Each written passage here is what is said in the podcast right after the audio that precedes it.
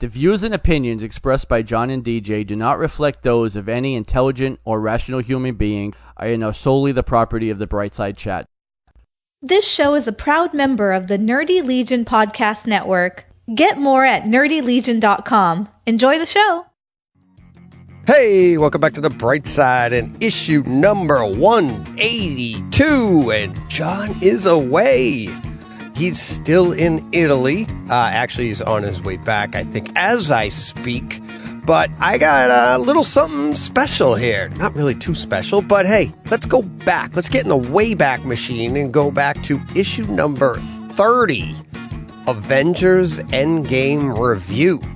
So you're getting the whole podcast. It's about two hours and 52 minute long podcast, but we break down uh, Avengers Endgame. Uh, we broke the whole thing down. We, I believe, we got into arguments. We didn't agree on a few things. We agreed on other things. We loved it. We hated it. It was, we were all over the map. So get that. Plus, you get to hear how we sounded over three years ago now. Wow, crazy. Uh, things have changed. So, without further ado, let's get into the store.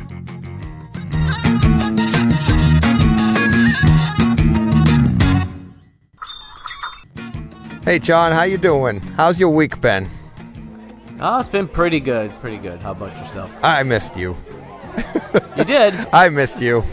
It's been I feel like it's we, been a I feel long like we just talked. well, you know what's funny is that's that one of the things about about our podcast here is we've always said let's not talk about the subjects we're going to talk about during the week.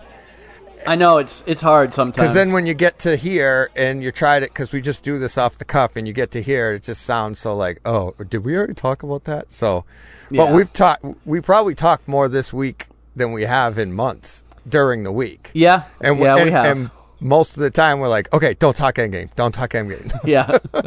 well, because I'll text you something and you'll be like, "I'm not going to answer that. I can't talk I to you." yeah, it's And it's like, all right. I you know it's I mean.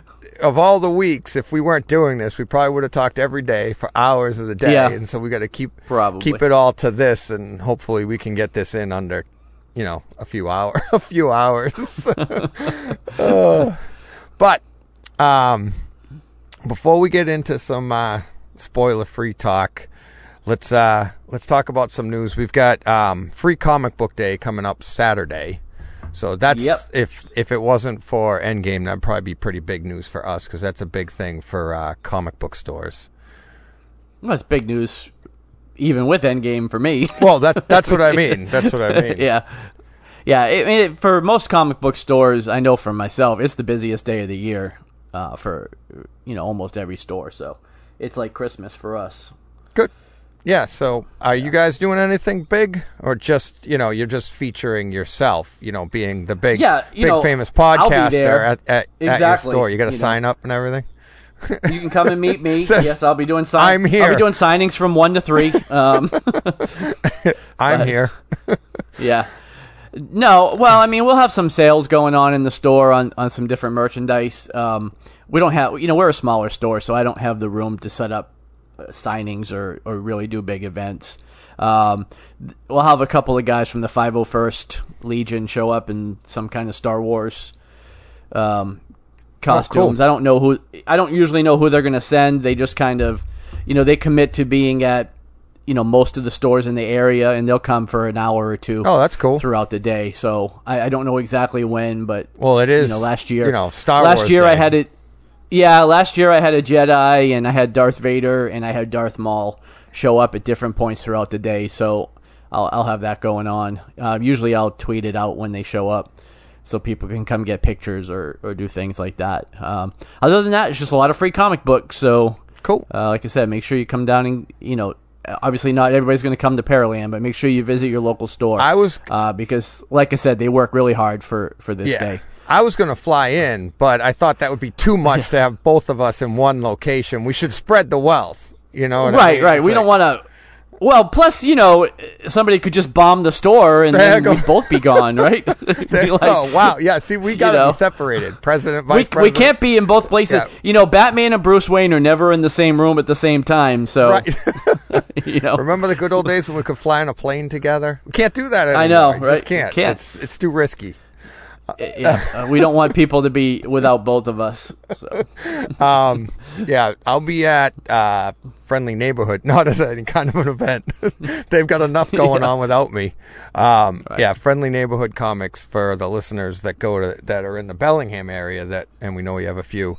Um, they're doing a bunch of stuff from nine to one. They have Andy and Veronica Fish from Sabrina and and many other things. Uh, also, not everything it looks like is nine to one. They have Keith Gleason and Peter Simeti from Alterna Comics. Uh, Cool. They're taking donations from from nine to one. I, I think if it, 105, they'd take the donation. So if I want to donate at two o'clock, I, I- exactly, they won't take I my don't money. know. Yeah, I don't know. Yeah, um, eh, they, they're taking donations for the MSPCA. Oh, cool. And nine to one is Jim Radcliffe of Pocket Protectors will be there. Uh, loads of free comics, cosplay, all that stuff. Um, I'll be there. I will have uh, because it's Star Wars Day. You look over my shoulder, my authentic Luke Skywalker jacket.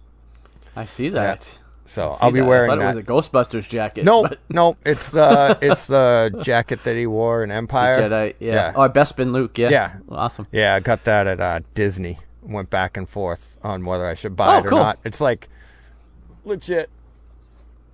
It's got the Oh, logo. It's got the patches. I'm gonna, I'll put the patches on. But what I like Sweet. about it is I wear it around all the time and nobody knows what it is. Well, It right, just looks it like a really no- just it looks like a a beige, nice- a beige Yeah, jacket. it looks like a nice jacket. but uh, yeah, I'll have that on. so, um, other news: Chris Hemsworth signing supposedly. I saw that. I haven't been able to that- confirm it. You jumped the gun on my news, but Sorry. yeah, I haven't confirmed it either, except for some random tweets. But yeah, I saw. Well, a bunch of random one for us. That's good enough. Yeah. well, right. Yeah, that's that's fact for us. If it's on the internet, it's got to be true. Right. the, the Um, random But yeah, it looks like me and you. yeah, right. we just wished it into wished it into being. Yeah, it looks like Chris Hemsworth has renewed his contract with Marvel. I haven't seen anything that specified how many you know pictures or how long. Um, and I don't want to even mention anything further on that until we get into the spoiler filled part of our podcast Right. because saying anything will give some stuff away for Endgame. So um, we'll leave it at that till a little bit later. But that's awesome news. Um, Yeah. you know, to me, he's he's awesome, and he's just gotten better with every as every picture comes out. He's evolved. Like Thor seems to be the character that's evolved the most through the MCU. Yeah. Because if you if you think back to like the original Thor one, you know Kenneth Branagh directed, and he was kind of like the the grim Shakespearean hero type of character. Yeah. And then he's evolved all the way to Ragnarok, and then even further in Endgame, where he's much more the comic relief now uh, of Yeah. of the Avengers. I mean, he's still badass. Don't get me wrong, uh, and even that's come a long way. Like the the last couple movies, he's you know his power is shown through, but um, he's just a funny guy. And, Yeah. you know. Well, it's it um, the his humor is just the it's like dry at times, but I mean, Right, very deadpan, it's- yeah. But I I was talking with somebody this week. I forget who it was, but they were saying how he almost was like ready to quit because Thor was so his character was so Shakespearean, and it's funny. I his think first- Ragnarok is Yeah. yeah, but his first director was Kenneth Branagh, and he's Right. famous for Shakespeare. right for doing Hamlet and, uh, all- right. So, and that's that's the I think if they hadn't done that first, I don't think Thor would be as funny as he is now. You know what I mean? you're you right. Need that you need Yep. that dichotomy to to to really get that humor out of him later. And he's and of course he's really enjoying the role now since Ragnarok. That's what people have been saying. And up until today, that's all you heard is that he would be very interested in continuing on as Thor in this, you know, in this in this capacity, capacity. right? So, and you know, we'll get into more of that in spoilers, but um, right. but yeah, so that's good news. Uh, I got really excited when I heard it. I I got Chris. I heard Chris Hemsworth, and I got Chris Evans mixed up, and I was like, Oh. I was all, I'm like, oh, he signed again, so more Captain America. That'd be cool. But It would be cool, Yeah, um, but it wasn't You know. I'd love to see. I'd love to see them all continue on forever. Yeah. but you know, obviously things have to change, and Yeah. um, you know Right. we know. But at least having Thor around for a while longer is, um, Yep. uh, I'm okay with that. So. Yeah. So, uh, any other news? Well, I just saw um, a couple tweets today. It looks like Hulu has picked up um, a Ghost Rider series Yes. and a Helstrom series that they announced today. So Yep. I think this is very interesting, especially with the Disney Plus app. Well, the way Coming. the way I've seen it Um, reported, it was Disney Plus slash Hulu. I've seen that report as well. yeah, so and, you don't know, which like, one. We meaning know they're going to be both. Right, and we know that um, you know Disney is a, is a large shareholder in Hulu, so I mean it makes sense in a way. But again, it just kind of it really leaves that door open for some of those other Netflix shows to exist again, with you know Hulu maybe being able to have some darker content on there.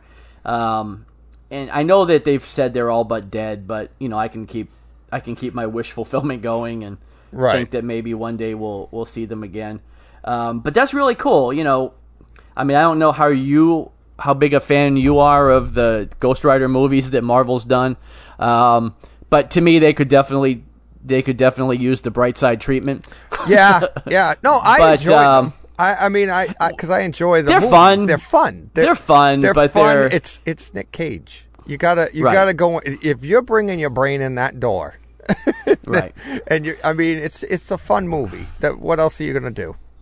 And now I'm looking. I had the guy's name that was going to play uh, Ghost Rider, and now Yeah, I, I saw that don't have it. But he's he's from Agents of Shield. Um, I, I saved the wrong tweet, so this one doesn't have his name on it. But you know, it looks. I, I don't know. I guess it's the same Ghost Rider from Agents of Shield, though. Oh, really? And I don't watch the show. I don't I watch ha- Agents of Shield, so I haven't watched that But I think it's the same guy that played. I think he played Ghost Rider in in that show. In it looks like he's coming off to do his own show. So, um, so again, I don't know. I think that's pretty cool news. Yeah. And then um, I also saw uh, Mark Millar put a tweet out today that they're getting ready to start filming on his first series for Netflix, which is Jupiter's Legacy. Um, I think with Disney Plus in November, the content where the amount of content we're going to have, these things are going to be coming so fast. It, and it's before you know it, the next movie's going to be here. It's like I heard today, like I'm like, I heard Black Widow's supposed to be out in 2020, and to me, I'm like, oh, that's so fu- that's next year.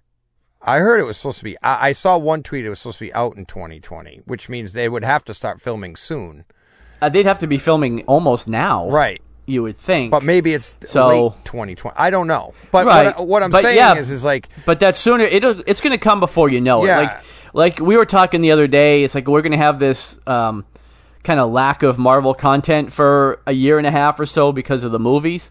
But But not it's going to come. Like I said, it's going to come before you know it Right. because we're going to have all this stuff on Disney Plus. Yeah. and we're not going to go without Marvel content at all. Really, And we'll get- we're going to have more than we can handle. we'll get into a ton probably in spoilers, but I think their content in on Disney Plus is really going to answer a lot of questions. I think there's going to be a lot of things coming out in Disney Plus that are going to tie into Endgame. Well, Endgame set up Endgame set up Disney Plus at least two different series At on least. Disney Plus. Yeah, so yeah. So who knows? right, we'll talk about that a little bit later. Right. Um.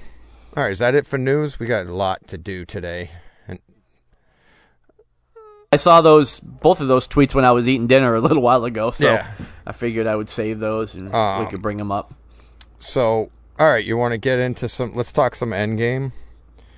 Sure. And so you will. so, Go so ahead. This must have been a pretty this must have been a pretty hard week for you. Very. I think.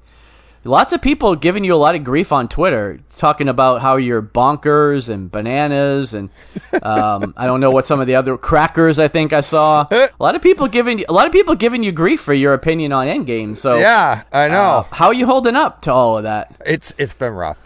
It's been. I rough. think it It's- has, It's, yeah. tough. I'm sorry you had to go through that. I'm look. If you only if you only had the right opinion, then you wouldn't have had to go through all that stuff. There is no right opinion. That's the beauty of it. That's Oh the well, beauty of it. you know. Did you Ask the Twitterverse; they'll they'll so disagree did with you. see? Did you see that there was a tweet put out uh, tonight that that sides with you? To no, I didn't. Uh, To us? yeah. No, I did You- not. And he called it hashtag Team John. Nice. So you have your own team. I'm happier to have my own hashtag. Exactly. Never mind a team. I'm gonna every tweet from now on is gonna have hashtag Team well, John hey, on I'm it. pretty psyched too because by default I gotta have one. Because if I'm against, That's right. you, I got one too. right. So what? So read this magical tweet It to says me. at Brightside. It's from uh, Jr. The hooded at Hooded Collector. Okay. um, so not he- he's not one of my family members, just so you know. No, yeah. no, no. He uh, no. He's just a listener. He said at Brightside Chat, I'm Team John regarding feelings towards Endgame. Really good, but not as good as Infinity War. That that was his tweet. I, I like his tweet better than your reply on the night of. Eh. I mean, that was for effect, dude. You know, Oh, I, no, I no, mean, no, I knew that was going to get a reaction. Not for effect, because I was like, "You're kidding, right?" And you're like, "No." I was looking at your No, face. I don't- I was like, my You're kidding, my right? stance my stance doesn't is not for effect. Like I don't I No, don't change know the way I that. I think. that. But that but going eh, you know, that was for a little bit of dramatic effect. That was a Um, lot of dramatic effect. And I was like, I'm looking at you, and you looked, you looked right at me and went, "No." you were like, "I'm not kidding." no, I'm not getting like I said, I said it, I represent it. I meant it. So that was. yeah. But I mean, uh, that's, I, I, and you haven't seen it since, right?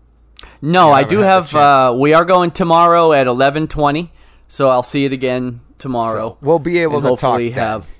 Yeah, hopefully have some. But Um, well, not necessarily hopefully because it's okay with me if I don't change my opinion, but um, Right. I'll have some different takes on it. Now, I have had obviously a lot of conversations this week in the store because you know most of my customers go see this movie.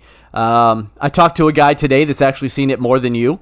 Um, he's seen it four times already in five days. Nice. So that's uh, there you go. you know that's ambitious. Yeah. Um, I almost no, I really- see it again today, but I decided to watch Infinity War instead.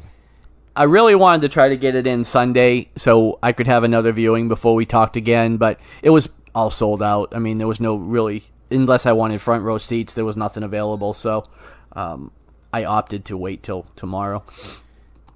So have your opinions even like adjusted? I don't want to say changed, but I don't know that they've adjusted. I've had some of my questions answered for me in a in a plausible way. You oh, know that's that nice. Well, you know, this guy saw it four times, so he was able to, you know, to give me some of his thoughts on some of the things that Yeah. were bugging me, and um, it definitely changes my my view a little bit. Um, but like I said, I really need another viewing, Yeah. you know, for myself to see if I'll change. Now, I, I still don't know that I'll consider it better than Infinity War. Um, So- I think Infinity War is just a, uh, I think it's just a superior movie. Um, uh, I think Thanos was much more fleshed out as a you know as a protagonist in that movie. Well, yeah, but you Um, don't have to flesh him out in the second movie because he's already been fleshed out in the first movie. Well, but he he doesn't have it. I don't know. I didn't feel like he had as much depth though this time But around. again, you don't have to have that much depth because that depth has already been depthed in the first depth did Depthed. depth Depthed. depthed in the first movie. You know what I mean? Yeah. It's like they're two entire. And now I literally before we came on finished Infinity War, just finished. it. Right. And I'll say this: it, I loved Infinity War before Endgame. I actually like Right. Infinity War more now, but I still Yeah, like I- Endgame better because having seen Endgame, it takes the sting off of the end of Infinity War because you know the rest of the story now. So, But I, You know I what I still I, would argue that you knew the rest of the story then too. Well, you kind of did, Like, but it still was that end of that movie was. It, plus, here's the other thing, and I talked about this. We talked about this a couple weeks ago. Infinity War is a is a nice breezy two plus hours. it flies by. It's it's a good two and a half hours. I know, mean, it's but not it- it's not that much shorter than Endgame. Honestly, No, but there, I Um, do agree that the, I think there's more action in Infinity War than there is Yes. in Endgame. Um, I think the pacing is probably a little bit more. It, it feels faster, even though Endgame it does fly for a three-hour movie. The pacing in Endgame is really good. It did go by It very fast. I will say that it didn't feel like three but hours I at all. I think they're Um, two entirely different movies, and you kind of alluded to that a minute ago, where you're like, you know, Infinity War did this, this, and this, and Endgame didn't. But Endgame did things that Infinity War didn't do. Like th- For sure, we yeah. did not. You in Infinity War, you do not go on the emotional roller coaster ride. You go on in Endgame. No, And you don't. I mean, there's no real emotion until the snap. Right. In exactly. Infinity War. It, it, it's uh, the only the biggest emotion in Infinity War is anticipation. You're Right. just sitting there waiting. What's going to happen? What's going to happen? But Endgame is up. It well, it starts down because you come in. Yeah, it starts you know what I mean. low. That's not a spoiler. It comes in right at the beginning of, you know, it- The end of uh, Infinity the end War. of Infinity War, and so that's a very low point in in all of history.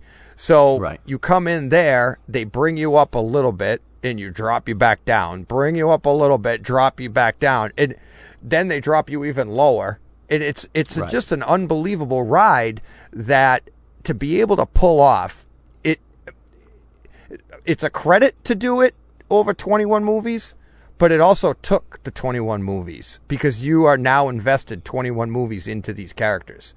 You care about these characters. And to your point about Thanos being fleshed out in Infinity War, all of these characters were so fleshed out beforehand that you felt for each and every single one of them.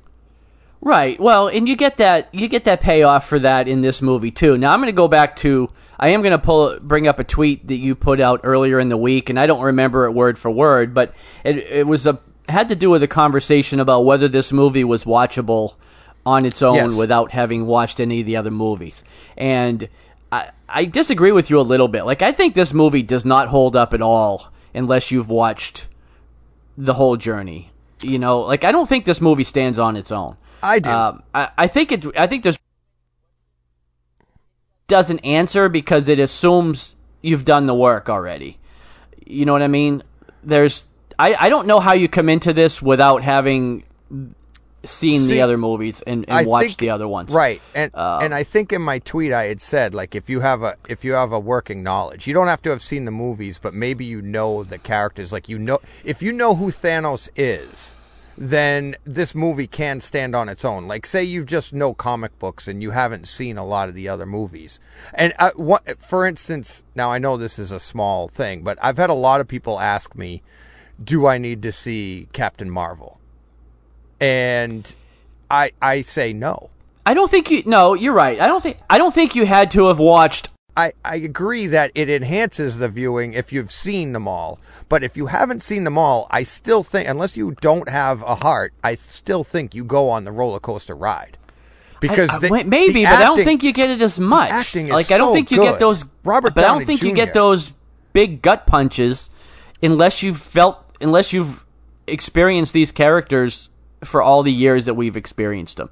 If you don't know their journeys and where they came from, I don't still think it hits as hard No. if you haven't if you haven't followed that. It doesn't, Um, but I think it's still a good movie. I still, I, I would now. I, I can't relate because I've seen them all. I can't either. So right, I, don't can't know. either. I'm just guessing. But I just can't imagine- wrong, but I think I, I really think that the emotional roller coaster that this movie provides, I think it's still there, even if you don't know everything. I don't know because I can't imagine coming in cold and, and sitting there like, what the hell's a tesseract? Like, who's the who's this bald woman? You know, and I, not that these are spoil. I'm I'm hope I'm trying not to spoil anything, but it's like. I, I just don't think you know what's going. On. Like, I don't know if you could follow this movie without having gone on that ride. Well, you had know? trouble following, and you've seen them all. I didn't have trouble following No, it. I think every just had, we all had. See, that's the that's the funny thing. Everybody I just has had trouble liking it all. yeah, But- I think everybody had trouble following it. Everybody's like, I need to see this again because if you've seen all 20, 20 well, now 22 movies, you're so emotionally invested, you're missing stuff because either you're crying, you're clapping, you're standing up and Well, you know- but even without all that, and yes, you know, being there on opening night, there was a lot of that. Like there was a lot of cheering and clapping that made it hard for me to hear Right. certain things that were going on. That was in the parking but I mean, lot. e- even right, but even without all that, it's just very dense. Like it's a three-hour movie, Right. And there's a lot to unpack after one viewing, Right. And um, I you know, and I think that's just a credit to it because you know I was talking to my wife just a little while ago when we were having dinner. I was buying my tickets so we could go see it again tomorrow. There are I can count on one hand the number of movies in my lifetime that I've paid to see more than once in the theater. Yeah. Um, m- most of them are can't. named. Most of them are named Star Wars. Right. Um, I have never gone to see one Marvel movie twice in the theaters. Really? Um, never. I, I don't really believe in paying to see a movie twice. Um, So the movie you didn't like the most, you see, is the only one you're going to see. That not you didn't like the most. I'm saying the movie that you. well, but I feel like it's the one that needs it more. Like Right. none of the other movies have really been that deep that Right. I couldn't walk out of there feeling like I totally digested it after one viewing. Um, They should have. this They one- should have given out cheat sheets on the way into this movie. Yeah, right. but this one, I feel like you really, and you could be the biggest fan. Like, I feel like I'm fairly comic book knowledgeable. I spend my entire life with comic books, and even with knowing all of that, it's just a lot to take in in, in a one sitting. Right. You know, it, I, obviously, I get the gist. Like, I know pretty much what happened. Right. But there's lots of things that I want to go back and and really pay attention to. Um, because the, here's the thing too: when you're watching a movie for the first time, you don't even know when to pay attention Right.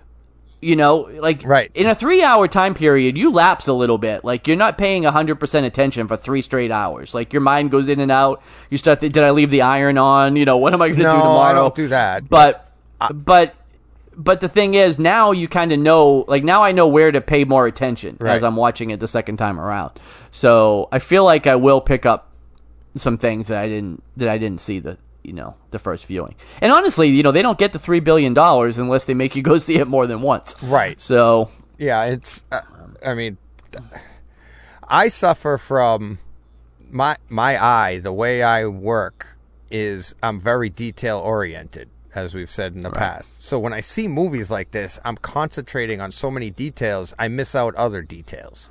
Now, I might be taking in some important, like maybe an important detail, but I'll have missed something else that pertains to Right. it. And you're like, and I'll tell somebody, did you see that? They're like, yeah, but that wasn't the point of that scene. Right. you missed That's not what they were going for. Oh, okay. I really like red. No. Right. They weren't trying to get you to focus on the juxtaposition of color and, you know. so I I mean and I think you I think you saw my tweet yesterday after I saw it the third time. I was hoping the third time I would be able to sit there and critically watch this movie and be able Yeah. to look and I did a little bit in the in the in the uh in some of the battle scenes be able Right. to like look in the background and but I was still it was just so emotional. I was I was Yeah. as emotional yesterday as I was the first time I saw it. And I thought I I thought there would be a break there, but I was still and we'll get into that in spoilers too. Um, but I just think that this is a movie that you know we'll be talking about for a long time because Oh, no doubt. I I, Yeah. I went into um I went into Legends comics and games today and I talked to them the guys in there for like 20 minutes to a half hour and I had to get to work I was between two jobs and I'm like guys I got to get to work but what about this part But- and right. we were like but, But let me keep the conversation going. going. and it was like we talked about so many and they, they had great points and it's like we were talking about different things that you know future stuff and there's just so much stuff we're going to be able to and i'm sure you and i for weeks to come if not months be like oh i talked to somebody today this week about such and such and he had a point Right. because there's very the, the fun thing about this movie is you can go in so many directions from here right. and we'll get into more of that too. But um, if you haven't seen it, what what are you waiting for?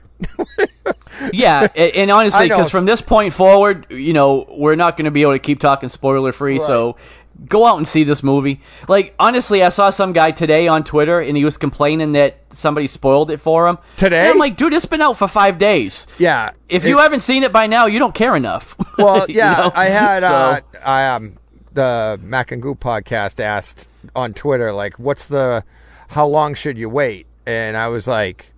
Seven days. I thought. I thought that was like the rule of thumb before you start throwing out like minor spoilers. Don't just be Right. like. I I know some people put some big ones out there, but Yeah, most people say a week, but to me, you know, I'm spoiling it come Friday afternoon because Well, I think if you care, I don't want to do it on purpose. I, you know, No. it's like, and I like what you see people do on Twitter. They'll put spoilers and then they'll do dot dot dot dot dot dot dot. So you create Right. So if if you're doing that, you could do it the day of, and it's up to you to not read it. It's like don't you see spoiler, just avoid it. That's that's a cool way to go about it. Right. So is that it? So I see. Yeah, I yeah. So I see what you got there that nobody else can see, but I can. Can you hear it? My question, yeah, but my question is, can you snap in that thing? Oh, you, did you see the whole Twitter conversation? No. That's oh my god, we just had that huge conversation on Twitter. oh, about it, how does he snap his fingers? It's still going on. I'm watching my phone light up. So Right. I got it here, the gauntlet. So you ready to draw our name? I am. I'll let you pick it. Okay.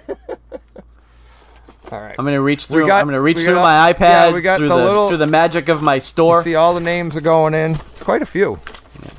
Quite a few Yeah, entries, a lot of here. entries Look at that. Yeah. So, Awesome. all right.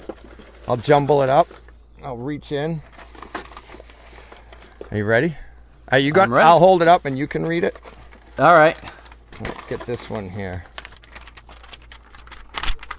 All right. we got a been in a mayonnaise jar. we should tell them what they're winning because not everybody knows what we're doing. If you don't, they can't see you. If they don't know what we're doing, they didn't enter. okay. All right, can you read that? Yeah. So read the whole thing. This is I don't even know what it says yet. All right, so before I say the name, this is the tweet that came to us for our winner. Uh, it says, "Read comics, support your local comic book shop, listen to the podcast, engage in the fun, I know who this is. pick pick yourself up a good gauntlet." Hashtag Brightside Chat. Nice. And that is at Bow89 Socks, Jeremy Armstrong. nice. So congratulations, Jeremy.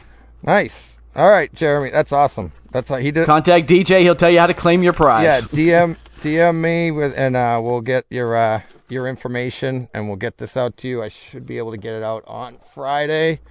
Um, so yeah, that's awesome. He did him. He did a lot. Uh, he did a lot of stuff. Uh, thanks to everybody, everybody that participated. That was awesome. It was bigger than I thought it was going to be. yeah. it was pretty cool. So It's it's awesome how people will say nice stuff about us when we have something to give away. oh. What I want to know is where were all you guys before last week? Yeah. I'm just saying. no, that, No, that I'm was just awesome. kidding. That was awesome. Uh, we really enjoyed reading all the all the tweets and the comments and um, all the support that everybody gave. So thanks a lot for all of that. Yeah, thank you very much. Uh, and we will have another giveaway next week on the podcast because I alluded to it. Uh, the I showed the uh, the Spider-Man comic with the original cover Yeah, that we did. So we'll do that one. We'll just do that one next week. We'll probably put out a question on the podcast and the first to answer or something like that. Um, and also, what I would like to do, um, I talked to John earlier tonight about it, the brief conversation we had before we started. And what we'd like to do is this was so much fun. What and people commenting and starting comic conversations, um, which is what we're all about. Getting stuff going in stores, getting this this environment. Um, we like to do. We don't. We can't really call it a uh, listener of the week because I don't know if we can afford to do every week. But we'd like to do like uh, you know a bright side listener or whatever, and give a T-shirt to. And if all you got to do is you know start conversations, stuff like that. If it if we take notice of it, we're gonna give out a T-shirt, and they're pretty cool T-shirts. John doesn't has have his on tonight. It's in the laundry. It's in. Oh, oh, I- good. You wear yeah. it so much you had to wash it. It's right. Well, you know, I have to clean it. Nice. so a- as you could see on uh, your post earlier on Twitter, some people might think I smell a little bit. I don't know what that's all about, but I figured I would wash all my clothes and maybe that would help. So this week, I need. Uh, I think we should. Um, Dr. Joe Gilmore. He's done a ton for us. He's always starting conversations. He's going broke. The least we could do is the least we could do is send him a T-shirt. All Um, right. So if Dr. Joe get in touch with me, we'll get you a T-shirt. It's uh I think he called me bonkers or something, so I don't know if he should get a T-shirt. oh that's I- why I I, think know. we should give him one. Oh, okay, Clearly very intelligent. okay. so um so yeah so and i got uh, you know other people, we'll, we'll probably do another one next week because I know we have other people. But yeah, stuff like that, fun stuff.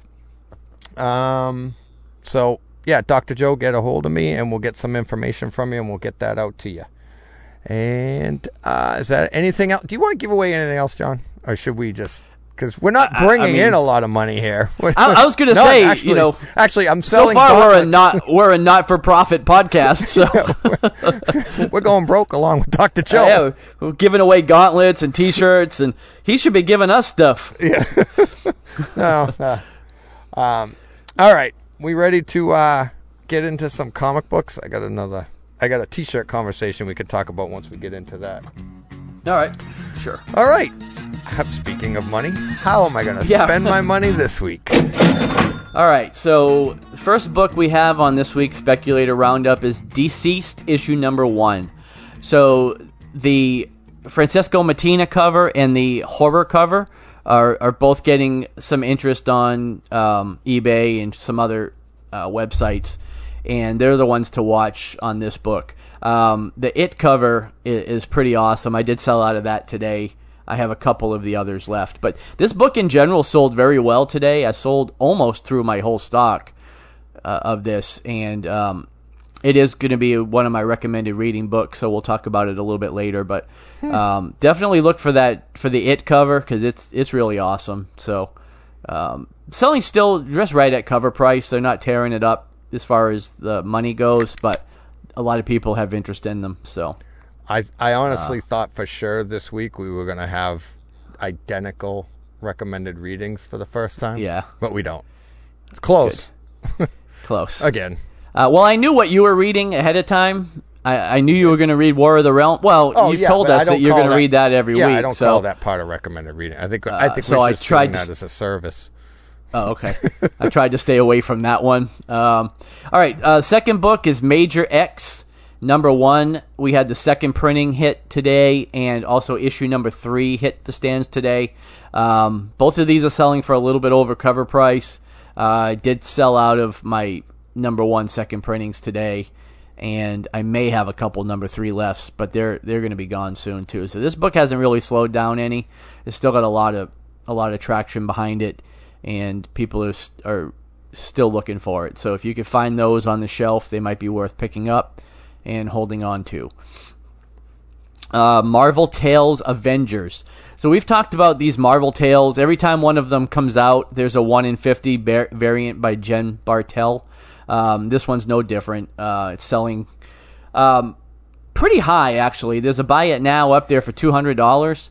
I don't know if it's going to fetch that much, but you know the the other ones have been selling in the fifty to sixty dollar range. I think somebody's trying to take advantage of Avengers. Uh, there was a little movie that came out this week, and I think they're trying to get two hundred dollars for it. Yeah. But um, you know, I, I mention it every time, but you know, I'll, I'll mention it again. These one in fifties aren't necessarily something you're just going to walk in and find sitting on the rack.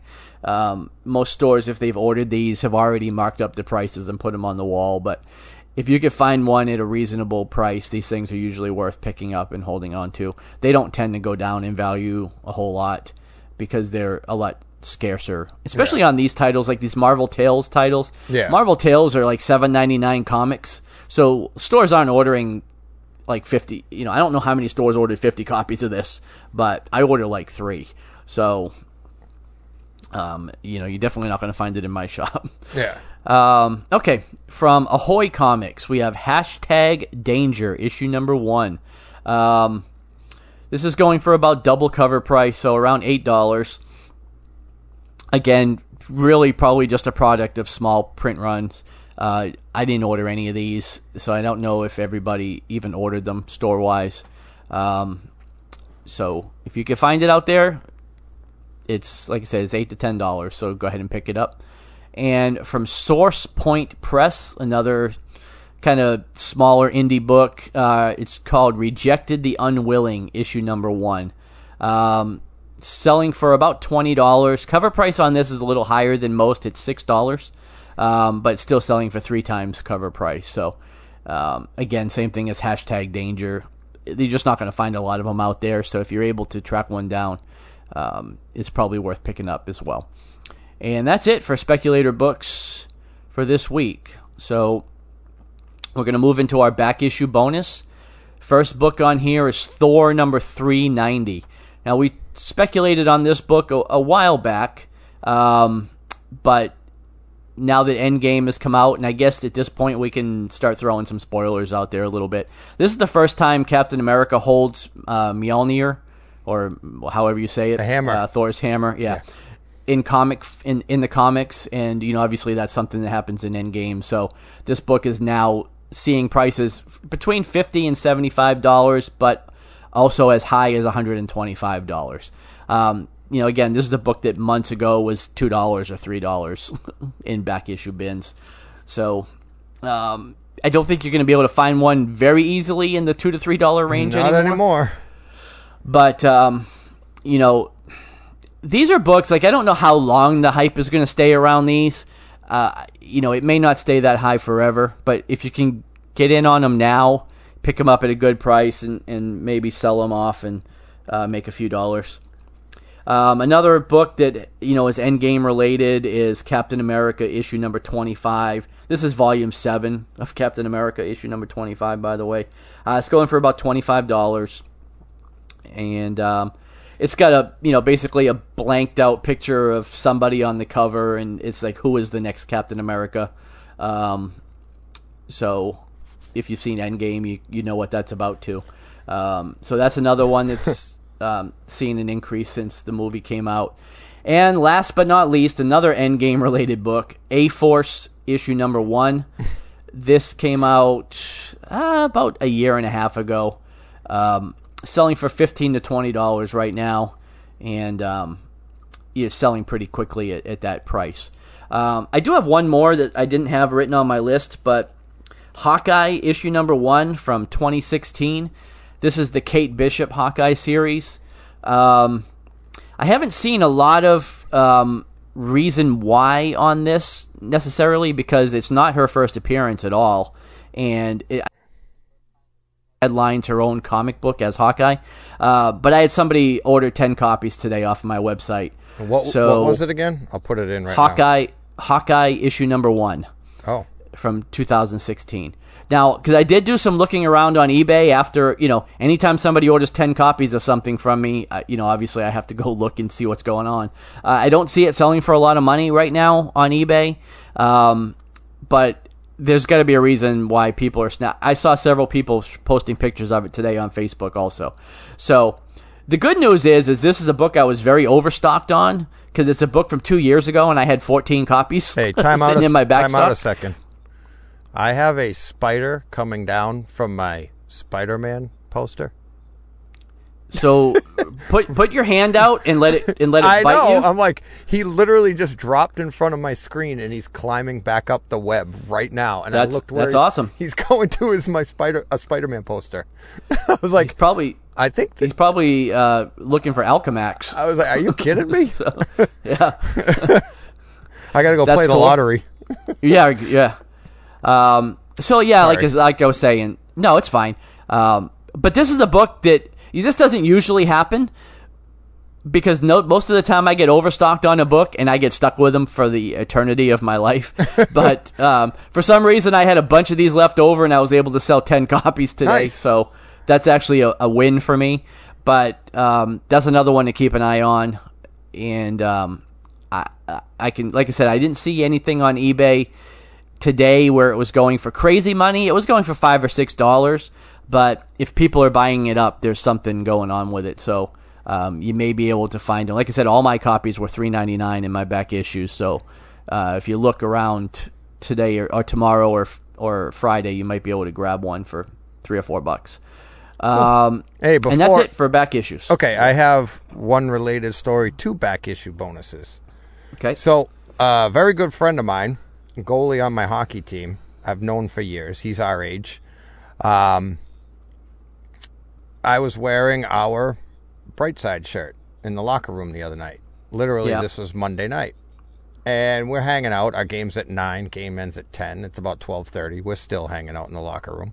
yeah. And um, he looks at me and he goes, he sees like the logo, and at the top it has comics, and he goes, "What's what's the comics bright side what's that and i was like oh that's my podcast and he, i go it's about comics comic books and stuff and i started telling him i go why do you collect comics i've known this guy for years been to montreal with him a bunch of times he's our goalie i see him every week talk to him all the time um, he has a collection of back issue stuff. He doesn't pay. He doesn't buy. He buys everything raw, as he said, over Right. two hundred thousand dollars. Wow. And I'm like, he has a room in his house that like people would it, like people would be flip out at the money he spent on his room. It's like got the humidifier, whatever. But he has all of those books in like he has everything rated. He has all that stuff, and but he doesn't want to get rid of it. And it all started when he was a kid. He collected his books and he took care of them. And then when he was like, I think he told me, and this is just Monday night, he's like, his sister bought him a, uh, one of the books that tells you the value when he was like 18. So he started going through all his books to see what he had, and it just snowballed from there. And Right. he's like, he just keeps adding. He has like the full Daredevil collection, and and they're all in like between 9.8 and 10 rated. Oh Jesus, so that's ridiculous. yeah, and he's like that, and he's just tell. I go, I got to get you on the pod. I go, do you listen to podcasts? He goes, no. I was like, yeah, but I got to get you on though. And he's like, You that's need to start. yeah. I'm like, well, no, that doesn't matter. I mean, but it's my the point about it was one, it's this is the. I don't know how many stories I've heard like this where people find out that other people are into comics, you know, right. and that that was one of the reasons that I was asking you like we should give out these shirts because I think it's a great way like when I first when we first came up with this logo I was like it doesn't say podcast on it doesn't say anything like that but it actually works in our favor cuz it it's not about this it's about just getting people to talk and if Right. you're wearing a shirt a, a com it doesn't have to be our shirt but any comic No, book shirt but you're right. some- if it says comics or Right, but I think if it's a little bit more obscure, then people go, "What's that?" You know, like if you're wearing like a Spider-Man shirt, people know what that is. well, you know, yeah, But if they go, "What's that?" and then you have a conversation about it, that's pretty cool, and that's that's what we're about. So that's part of the reason. That's where I like what really got me motivated to to give out shirts and stuff. So. Right. Um, awesome. But that was yeah, and I definitely want to have Tim on because I mean th- his knowledge is. I mean, um, I mean, you guys have aw- you have awesome knowledge. All these store owners I'm talking to, I'm I'm just an idiot for this stuff, but I enjoy it. But Right. I mean, talking to him, I'm just like, wow. It's like he knew. I showed him. What did I show? him? I showed him the cover that I. Oh, I showed him Dr. Joe's cover, and he was like practically rating it right there. He knew the artists. He knew the artist before that. He knew the artist after that. He like everything. Wow. And he's like, "Oh, what that artist did," and he remembers the names. He's like, "What the, what that So that's artist?" probably more. Yeah, that's probably more than I remember. and he starts talking. He goes, "He drew Conan more natural like, but the next artist." And he named the guy. He's not saying the artist. He's saying their names. And then he's like, he goes, "That that's when they Conan really blew up and became like just that big He-Man type."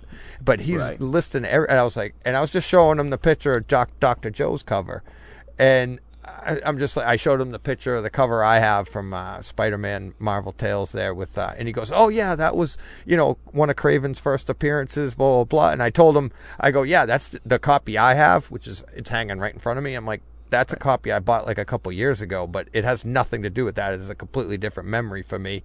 And he then that got into his whole conversation. He goes, "That's why I can't get rid of mine." He goes, Right. "They're all memories of when I was a kid." He goes, "I don't want to get rid of them." And I was like, "Jeez." It's like he, Yeah. he has so. Uh. But yeah, so interesting conversation, and he everything he does is back issue, and Right. he just goes out and he searches. Right now, he says he spends about a thousand a year. That's all he budgeted budgets it for. It's not much. But he I mean, that's not much. But I mean, he probably has but he most turns everything it he wants. right but, then he turns it but he'll buy it cheap and then he'll roll it you know or Right. it'll be worth more he knows what he's looking for so right, right, so anyways thought that was interesting very cool. so get into uh, foc now Okay, so for DC Comics, there was actually very little DC on FOC this week. Um, I don't know why that is, unless you know next week we'll probably have like twice as much than normal. Uh, so there's really no variant covers or new series from DC to talk about. So we're gonna jump right into Marvel.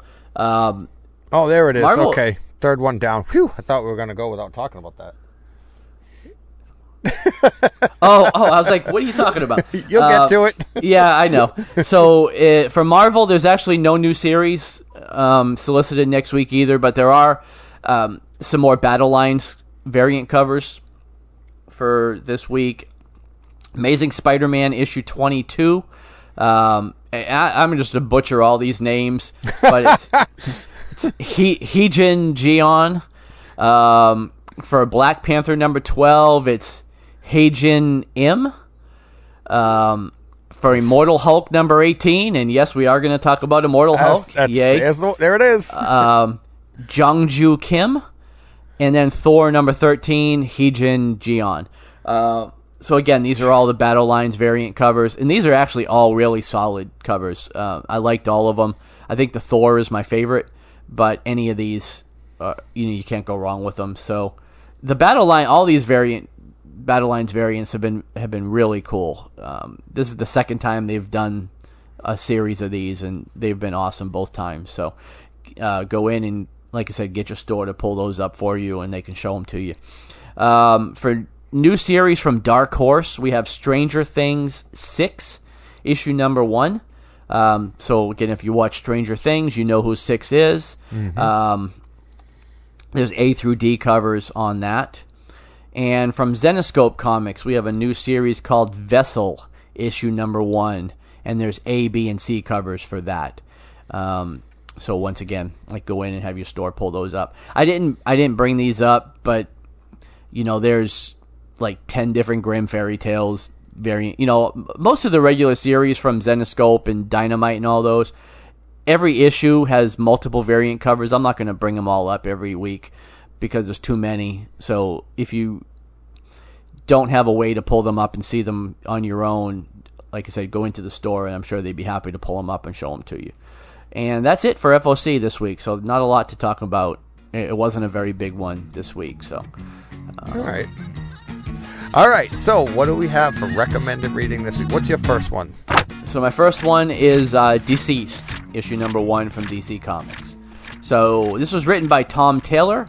It had had art by Trevor Hairsine and Various.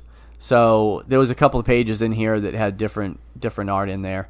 Um, so this is you know DC's next big event. Um, it's a six issue series. It's basically uh, DC Zombies. You know, if you read Marvel Zombies, Yeah. from a few years ago, this is kind of DC's version of that. Uh, a little bit different take on it, though. I don't know. Did you get a chance to read it? Yeah, that's one Today? of mine too. Okay, One of my so recommended it's, readings. So, let's it's, go. It's it's a you know it's obviously it's like a zombie story, but it's like a techno virus, Right. Um, not so much. Um, you know, most of the zombie things we watch, we don't really know what the outbreak was that starts this whole thing. But you know, this is really techno based, and it has a lot to do with uh, Darkseid and the anti-life equation and things that we've heard a lot about. You know, through DC. If you've ever read DC, you've heard about Darkseid and the anti-life equation. Um, the only thing that stood out to me on this is that I, I don't really know where this fits in story wise with the rest of what's going on in the DC universe because you know we had Nightwing in this book. Yep. And anybody that's following, Kinda. you know, the Nightwing series should know that he's not Nightwing anymore.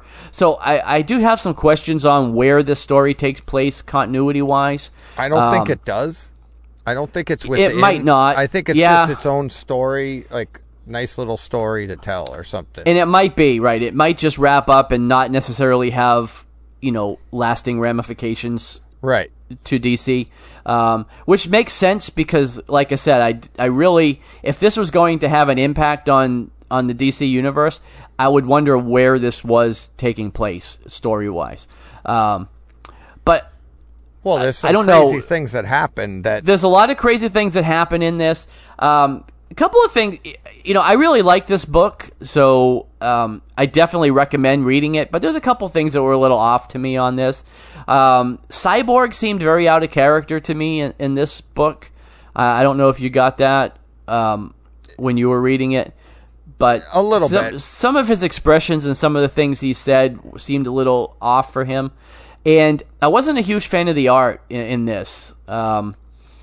Well, I- I- it's funny you say this various artists because you're right. Some of the pages were re- I really liked, and then other pages seemed like they seemed like um almost like uh, Sunday morning cartoons, like draw, Well, it- you know what I mean? the Like- main artist, the, the Trevor Hairsine, you know, he obviously he did most of the book. I, I feel like all his proportions were a little off. The bodies all seemed really elongated to me, um, yeah, I know what and you're some saying. the faces as well just seemed Well, um, it- you know out of what's proportion. Funny? I, I- I s- I thought the same thing. I, I don't know if it the body. I would have gone the exact opposite description as you, and I would have said the heads are too small.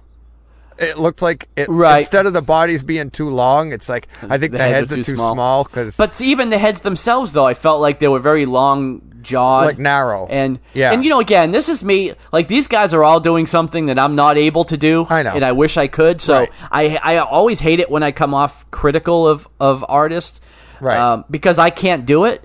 But I still, I, you know, I just know what appeals to me, and see I some of this felt a little off. and I'm not for me. criticizing you for criticizing. I, I I think there is room for it if you don't like something or whatever. Right. Uh, me personally, I usually if I don't like it, I just I don't comment on it. I don't I don't hate anything, but to me it's more what I like to do is like when I really like a piece of art or the way it's drawn, I'll really emphasize that part.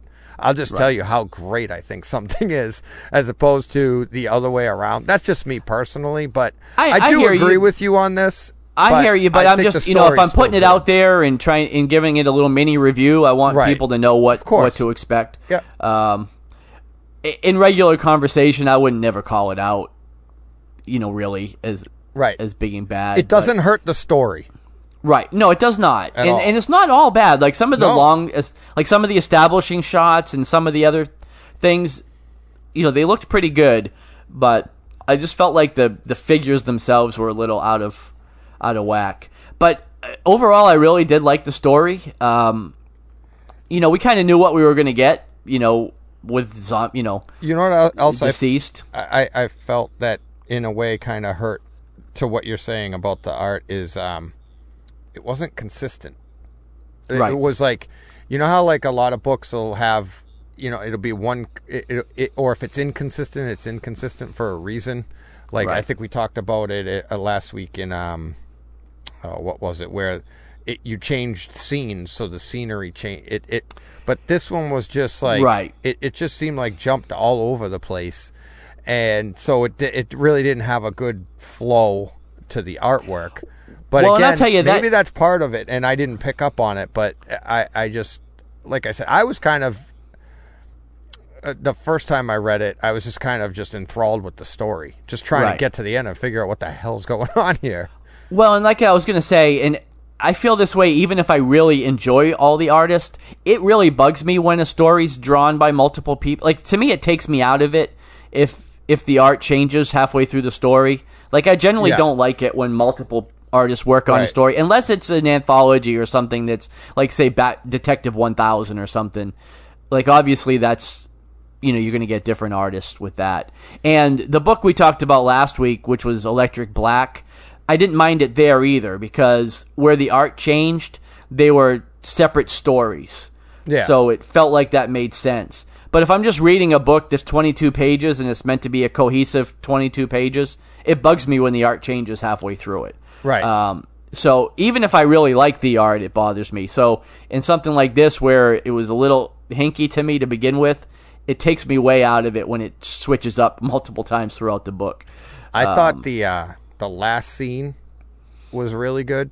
Yeah. Dra- really well drawn, and that last page that I think had I don't even know if it had a it had a line or maybe I don't think it did either. it, but it was very. You turn the page and that that is a great great piece of art for for this book. It was very powerful and like you look at it, it over and over. It was um, it was really good. So And- and- and I'm on gonna a throw high out- note on the art there. yeah. Well, I'm going to throw out a very mild spoiler too, just because I thought this was pretty funny. But you know, we mentioned that this is a techno virus, so obviously it was spread primarily through cell phones and computer networks and things like that. And you know, you get to a point where um, Damian and Jon Kent were together playing video games. And, and by the way, how I don't even know if I thought this was awesome or if I thought it was kind of hokey, but the fact that Damian's wearing a Batman T-shirt and Jon's wearing a Superman T-shirt, Yeah. while they're hanging around, it's like that would be like me wearing a T-shirt with my own face on it. But but anyways, they're they're together when they realize that this virus is is outbreaking, and of course Damian's thinking about Batman and what what's going on because he can't reach Batman, and uh, John has a, a comment where he says, "Well, it's spread through social media, and Batman's not very social, so he's Yeah. probably okay." and I thought that was great. Yeah, yeah. So. Um, I thought funny. I'd bring that out there because it was pretty pretty funny moment. So That's funny. Uh, but like I said, overall, I, I, recommend it. I think it's going to be a fun series, so um, definitely get out there and pick that up. It's it's well worth it. All right. All right. Do you want me to do mine next? Sure. All right. Um, so mine, my is Batman Teenage Mutant Ninja Turtles. Okay. Um, did you read this one? I did read it. All right. I saw your hint hint on Twitter. Yeah, Um, I was like, and I went at five this." thirty. I was like, "Oh crap! Let me go pick this book up and read it because he's going to want to talk about it." So so, this book I thought was, um, I really liked it. I started out and I was kind of like, oh, I wonder how this is going to play with people. right, and then by the end of it you're like oh okay i'm in i'm all in and i was in to begin with but it it starts off um i don't want to give anything away but it's batman teen it, this has nothing i don't think this has anything to do with the first two it didn't. And which that's what threw me off a little bit because I was expecting this to really be like a direct sequel to right it's the just- last the last miniseries. so the first one the first one took place did i get it right one took place in gotham the other one took place in new york Right. And I think it was the second one that took place in New York. Batman went to New York in the second one, right? Yeah, think 'cause the so, right, because- right, that's right, because the turtles went. They accidentally ended up in Gotham in the first, In the first one. Right, right. And that's why I thought this one would be more of a sequel to the second one. and this one is like totally different. It's a different is. location. You'll know what I mean when you read it. Um, so I thought the artwork in this one was very consistent, very consistent to the first two books as well. right. Well, 'cause it's the same artist. Right. Freddie I- I- Williams, right. yeah. But I mean, drawn like one of the things I liked about the first two books is that it was Batman almost drawn in like a Turtles type Style. Style. Right. Um, and I just, I, I think I like the writing. I thought it was, I, like the way the story's going. I think it has some good humor in it. It's got, you've got the mix of the turtles and obviously Batman. That you know they're two completely different type of people. um, what'd you think about how it flowed? Where it's where the story's going?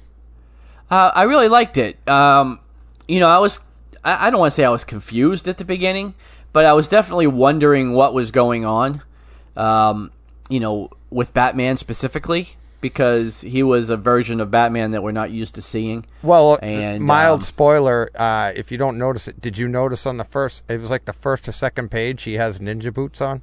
Yeah, yeah, well, that's what I'm saying. His, yeah, his costume and everything was, Yeah. um, like I said, very ninja-ish, Mm-hmm. I guess. And you know, even our, our versions of, excuse me, of Harley Quinn and the Joker, you know, they were very um, Asian inspired, you know, like Japanese inspired.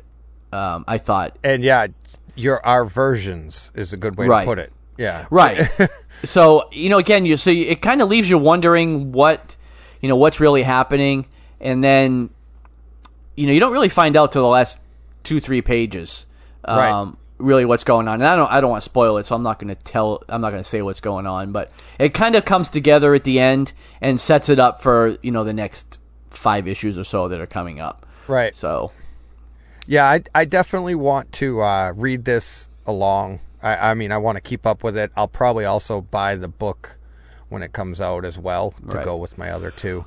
Um, but yeah, there's there's scenes of uh, almost like Batman Ninja from the animated. Yeah. Um, Well, that it, right. That's what that's what it actually. It reminded me a lot of that actually. yeah, drawn drawn different, drawn more like turtles, but Yes. art in artwork, but the same idea of the Batman Ninja.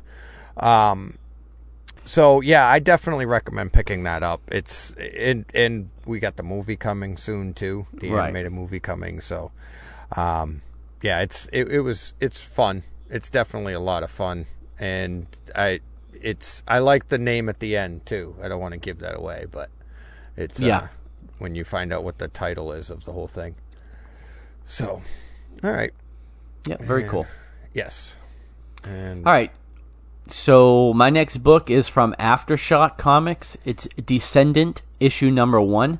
This was written by Stephanie Williams with art by Yevgeny Bornyakov. Uh, hopefully I said that right. So um, this is kind of um, I, like a political mystery story, I guess. I, I don't know how to explain it, but basically these um, children of politicians are being kidnapped. Um, so there's a guy, a senator that's running for president, and his his baby gets kidnapped. And then, um, as they're reporting on that story, and you're starting to meet the characters, you hear from a news story, you know, in the background that another child um, has been, you know, kidnapped. So there's a couple things here that were pretty interesting. Um, you know, when the first the first kid is kidnapped, um, you know, again, consider this is taking place in 2019. Um, there's a ransom note left in the crib of the baby, and the the kidnappers are asking for hundred thousand dollars. So, you know, in this day and age, that's a pretty low amount to to kidnap and ransom somebody for. Right. You know, I mean, you're you you're assuming that these people are wealthy politicians, and you know you're asking for hundred thousand dollars, and then you look at the note, and everything on it is misspelled. Uh, it looks like it was written by like a ten year old. So you're kind of wondering what's going on. Like, who has the brains to pull off a, a kidnapping right out of the house where the parents are both the parents were both there when it happened? So who's smart enough to pull something like that off, but isn't smart enough to ask for the right amount of money or even spell everything right on the ransom note? Yeah. So that that's kind of a mystery that that's it's you know is starting to set up, um, and then there's a like a symbol on the bottom of the of the ransom note, and you don't know what the symbol means, but as you come through the rest of the story, one of the characters identifies the symbol as being on the ransom note from uh, the Lindbergh baby. When the Lindbergh baby was kidnapped, which would have been I don't know 50 years ago, all the all the notes and correspondence had this same symbol on it. So now you're linking this 50 year old kidnapping to these current day kidnappings, and that that's kind of where it ends. But uh, you know, it sets up the next issue. You're like wondering what you know what's going on here. Is this a copycat or is this a conspiracy? What's going on? Yeah. Uh, are these people that are doing this? Like I said, they, you don't get the impression that they're very intelligent, but you know you're Sounds like they're somebody pulling- right up my alley. yeah, exactly. but they're pulling off these pretty sophisticated crimes. Um, but they're asking for the same. Like I think the Lindbergh baby was probably ransomed for a hundred grand, and that was like fifty years ago. Yeah. So you know you would expect again you would expect them to be asking for millions in yeah. this day and age. Yeah. So it costs a living, you know, it goes up. Exactly, right? more. I mean, everybody's got to live. Everybody's got to eat, right? Yeah. So, so I don't know. Like I said, it was really cool. I really like the artwork. Uh, I've never heard of uh, Yevgeny Bornyakov. I've never seen his work before. Um, I thought the writing was cool. Um, you know, you feel for these characters because their their children have been kidnapped, but they're not really very likable characters on their own. So you have that kind of, you know, where you don't really like them, but you feel bad for them because they're going through what they're going through. So it was pretty interesting. Um, like I said, don't know where it's going to go. Uh, I'm not even sure if it's a mini series or an ongoing. Um, but like we always talk about, if a number one issue has me getting to the last page, interested in reading number two, you know, it definitely did its job, and you know, I, I'm intrigued enough to see where this goes. So um, I do give it a thumbs up. I think it was pretty good. Cool. All right. Um, all right, get into uh, War of the Realms for this week. Uh, did you get a chance to read number three? I did not.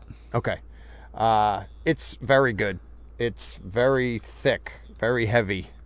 A lot Yeah. of ro- lot of um, lot going on this week. I never got a chance to read it a second time. Um, today I will read it a second time, but uh, first time through, a lot of action, a lot of good good stuff going on. Some uh, some pretty uh, detrimental stuff going on. Some characters. Uh, some characters go through a few things. Uh, the ending is really, really good. Um, the last page is a very uh, powerful page, um, and there's uh, pretty cool. There's good humor in it. Uh, there's a Spider-Man. I think I tweeted out today. They have a Spider-Man line in there similar to what he does in the MCU, where he quotes old movies. He kind he kind of does the same thing in here. Um, he's not quoting the MCU; he's quoting an older movie. Right. Uh, so that's kind of fun. Um, but yeah, keeping up on War of the Realms definitely number three. You got to keep up with this one. It's it's a thick book. It's a lot going on, and it's I'm I'm really enjoying this whole. And and it's you know what's funny is you get to the store and I was like oh only one this week okay cool yeah, I know. It's it was it's like- interesting that there were no tie-ins this week. no no not Um, this week But yeah, you know, I I read number two just this week actually, and it is shaping up to be a pretty good story. Like I really like the where so far where it's going. So, um, I, So I think rem- remind me what happened in two exactly that you that you remember because I've read them all. So it's like if you remember it, tell me because this one really picks up. There's this is almost like oh man, I don't know. Don't put me on the spot now. Oh, sorry. nothing, Uh, nothing, no one thing particularly stands out. I, I just Right. think it's having read the first two. It's like I said, I just think it's shaping up to be a good series. Like I, I can't think of anything specifically Yeah. that that stands out in Um, it. Um, so did you ever read the Punisher one? Punisher uh, yes, I did. And you yeah, see I've what I read mean? all Like- the War of the Realms things. Okay. Uh, So you see what I mean on that one? Like you really don't have to follow that one in particular because it's it's literally an offshoot. so far, you know, I was talking to somebody in the store today about this. So far, I think the only one that that really seems like it may tie in very directly is the War Scrolls. yeah, Um, I think that's the one. That and I think yeah. we talked about that too. Yeah. That one, that one definitely seems like one you should keep up with. Um, but the other ones, apart from being good reads, don't seem like they're going to really So- connect too much. So there's a story in War Scrolls that directly ties into number three. Okay, Um, so that re- it picks up right from there. So that's why I kind of said like I think there's four stories in there, and I think Yeah. two of them are like really just one-offs that don't have anything to do, and the other two, I believe, maybe it's only one, but I know of one in particular that really picks up into number three here. right. Um, so just keep that in mind. But some of the other ones, they're smaller. Like if you don't know about them, it's not the end of the world. But Right. um, I, think even those ones, you can almost go to the store and look, flip through it, and you'll see what we're talking about. I know you don't like that. We're we're not libraries. We're stores. So we don't we don't like people flipping through books and not purchasing them. Maybe buy DJ. something else. yeah. um, okay, that's what I get for having him as a host. Yeah. Um, did you read uh, Year of the Villain? No, I haven't read Year of the Villain. Holy crap! I I've heard some good things about it though. It's- um it's good, but I wish there was a story line, a, a- like a story to go with it. Kind of like War of the Realms is doing their story, and then you read other part. This is literally it's all set up. I think this is the only one, correct? well, yes, This but it's setting one-off? up right, but it's setting up the whole summer. Like Right. it's setting up Leviathan. It is setting up things that you are going to read. Right, Leviathan number like it's setting Right. up Leviathan, but there's also like you got to continue it. It tells you at the back Justice League number five, 25 and then Batman number 75 is a tie-in. So you have to fought, you know, you really I mean this is like a freebie or whatever. It's Right. I guess early. what you're saying is it's not one day. series that you have to follow. It, Right. It's going to be multiple things that it's setting up. Right. Um, but this is the quote unquote year of the villain for DC. So I think this is setting up the whole year, really, of Right. what we're going to see Right, the rest of the going year, like- yeah. Batman Superman comes out in August. That Yes. tied into that. It's like and they have everything. So definitely get to your comic book store. I think this is going to be if you haven't been yet, uh, this will be given away on Yeah, I'm giving them. I'm giving them away Saturday. Technically, they're available for sale today. For they're they're supposed to be a quarter. Right, They weren't but- really designed to be given away for free, but most stores I know of are are actually giving them away. Right. That's Um, what Ernie said at Friendly Neighborhood. He's like, they just give away. You're, it's part of Free Comic Book Day. It's just Yeah. early. I got hosed a bit because only half my order showed up. I got Oh. shorted half of my copies. So by the time I get them in two weeks, it's not that they won't be relevant, but I won't have as Oh, many it'll to give away. be relevant because I Yeah, the but- first tie-in isn't for a few weeks, anyways. Right, but I won't have as many to give away on Saturday as I was Right. hoping to. Yeah. Um, but definitely, in a way, that up. might be a good thing because I'll have copies to stretch out Yeah. longer. True. Because if I if I would have got them all, they'd all be gone Saturday. So Right. Yeah. Um, That's the way to look on the bright side. yeah, that's right. Hey, look at that. um, yeah, definitely pick this book up. It's, I mean, it's free or twenty five cents if you have a Even at a does- even at a quarter, At a yeah, quarter, it- it's But worth it. Just the last, I mean, and then it it it li- outlines everything for the rest of the year, basically. Right. Um, and did you get to read Batman seventy? Uh, no, I'm having trouble keeping up with all these Batmans in my head. I did not um, Um, read that. okay, then we won't talk about it because I'm. I, I But- got to see the preview, a little bit of the preview for the uh, Batman: The Last Knight on Earth. I did too. That was in the back of something Back that I read today. Teenage Mutant Ninja Turtles. I think it was in the back of that one too. Yeah, it was in the back of Batman seventy Yeah, as well. yeah. So I read that little preview too. That looks really cool. Uh, Yeah. I'm really looking forward to that. Yep. Um, think it's going to be a good story.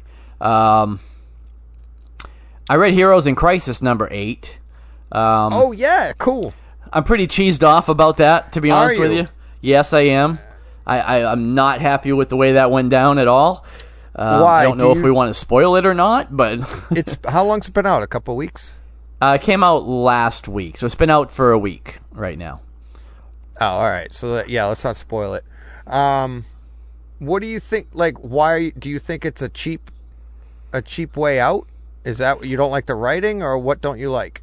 I, don't like, I like. I don't it. like what they did to Wally. Like I I don't know why you bring this character back after all these years, who's a, such a fan favorite character to everybody, and then you slap him with something now that can't be undone. Like I don't care if you go back and undo it later. Like people are not going to forget that. Like he's now a tainted character. Like I just don't think you can. But I don't I don't think you that, can come back for that from I that. I don't find him that tainted. I don't find him any more tainted than um than Barry and Flashpoint, and the all the the issues that that has caused.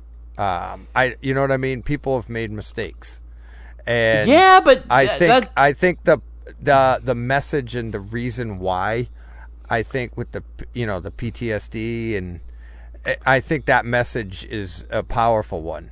And I think it and that that's why I like the story. And like we had said, you hadn't even read it, and we had talked about it a few weeks ago about how it's it doesn't need to be a happy ending. It doesn't. well, need it doesn't, to be a and it's def- outcome. and it's it- definitely not a happy ending. and, well, Um, it's not. It, yeah, it's well, not, it's not quite it's the ending. To be. It's not. The, Yeah. It's not the ending. It- we still have one more book. I don't anticipate it's going to be sunshine and rainbows. Yeah, I don't think it's going to get better from here, but But um, just the fact that if you don't like it and it, it makes you angry, I just that's what I like about this book. I'm not saying I love it, and it's like a, it's like I said at the end of um, a perfect storm or the storm of the century. That's kind of Right. how I feel about this. well, here's the thing though that here's what bugs me about it more than anything. It's not so much the event itself that takes place that um, he perpetrate. It's hard to talk about without spoiling it, but it's kind of like the length he goes through afterwards to to cover it up. That's where I think you're fat. faulty. You know what I right, mean? But it's not it's not the lengths that you and I would go to. It's it takes them like a second. well, no, but what I'm saying, You know what I well, mean? no, but it's it's the framing of other people. You know what I'm saying? It's kind of that's where he's becomes irredeemable a little bit. It's not that he did what he did because again, you could blame it on PTSD or whatever, but then he goes to lengths to to cover it up, you know, and to kind of shift the blame away from it. Like that's to me where he becomes a little bit irredeemable Yeah. because you know that's not heroic. That's now criminal in a way. Right. So we'll do. Uh, I think. Uh, like I want to read the entire series once I get every. we right, get we get one book. more. We get one more issue, but I just don't feel like Tom King can undo that satisfactorily. You know, like how do you take that away? Even if he, Well, I know. even if saying. he, even if he come, even if it becomes proven that you know it wasn't really in his control, the things he did afterwards were very much in his control. Yeah. you know, it's I like know, you, you but- turn yourself that's in. the- you know, you go. but he's a flawed character now, and Right. and I it, there's uh, there's nothing wrong with creating flawed characters. There's So, not, but to me, what I why mean? bring him back? Like, why go to the trouble? Just leave him gone. Like, why'd you go to the trouble to bring this guy back from the ether if you're just gonna story, if you're just gonna That- crap on his we'll legacy? see. You know, We'll it's see. like We'll have to see. We'll, we'll, well, the have to- problem is, is the problem is it wasn't Tom King that brought him back. Like Tom King didn't write Rebirth, so like they went to the trouble to bring this guy back in Rebirth that everybody's been waiting Yeah. for for years, and Tom King comes along and says, "Well, here's this guy that you all like. I'm gonna crap all over him and make sure you don't like him anymore." it's like see. I'm not that angry. so. Uh, so I don't know, but but how long have you followed Wally West? Like you a big Wally West fan? No. Like you were out of comics for years. yeah, yeah. So, So like that's when probably Barry why, when, yeah. when Barry died in Crisis, it was Wally. Like Wally's Right. been around forever. So um, he means more to some people than Right. than others. You know.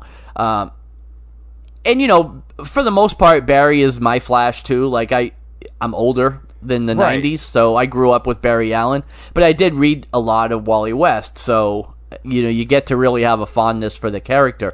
And this just was very out of character for Wally. You know, Wally was is more of a beacon, more of a heroic character than Barry, because Barry did Flashpoint, and Barry is broken and somewhat Right. uh, flawed. And Wally was like the beacon that kind of outshone Barry.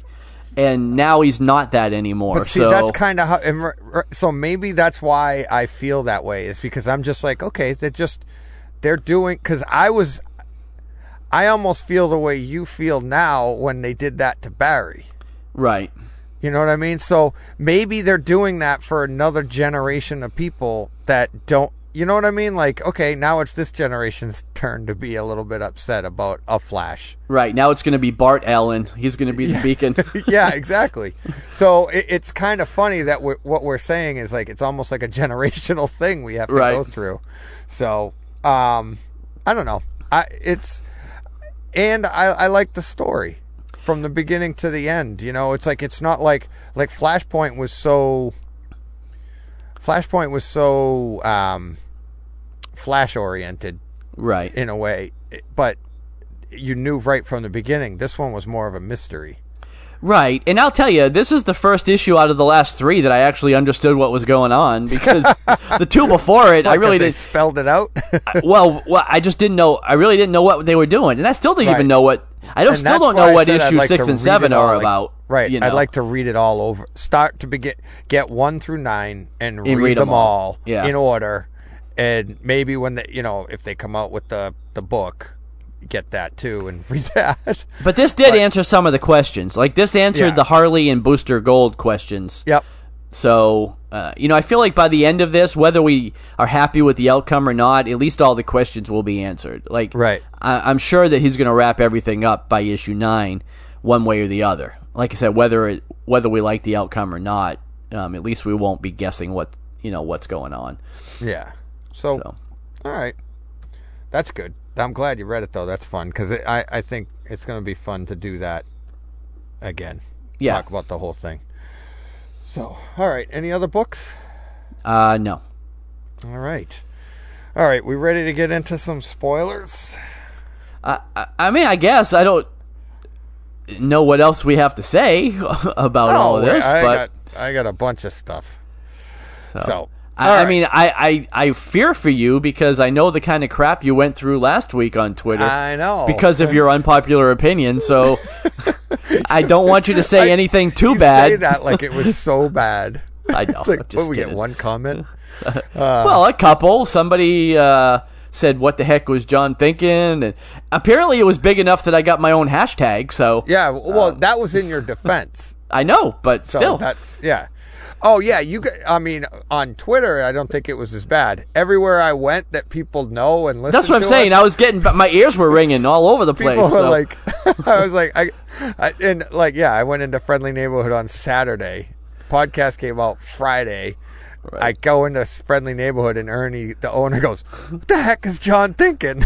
I was like, I was like, I know, and then I was like, wait a minute, you listened? yeah, right. like- that let's not bury the lead Bury here. the lead. I was like, I didn't even know you listened. um, but yeah, that was pretty cool. But yeah, and then other people have said it as well. So, well, funny. I'll tell you, and it's garnered a lot of listens. Like this is one of our most listened to episodes, Well, especially I- as fast I as it got there. The title.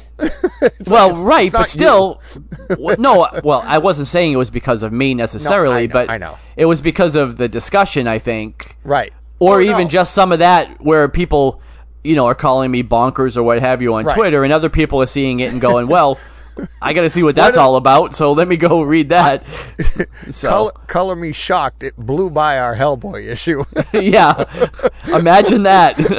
and, and Hellboy was doing well till we put that one out. it was like womp.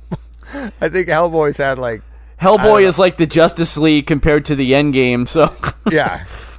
All right, let's get let's get into spoilers here. all right.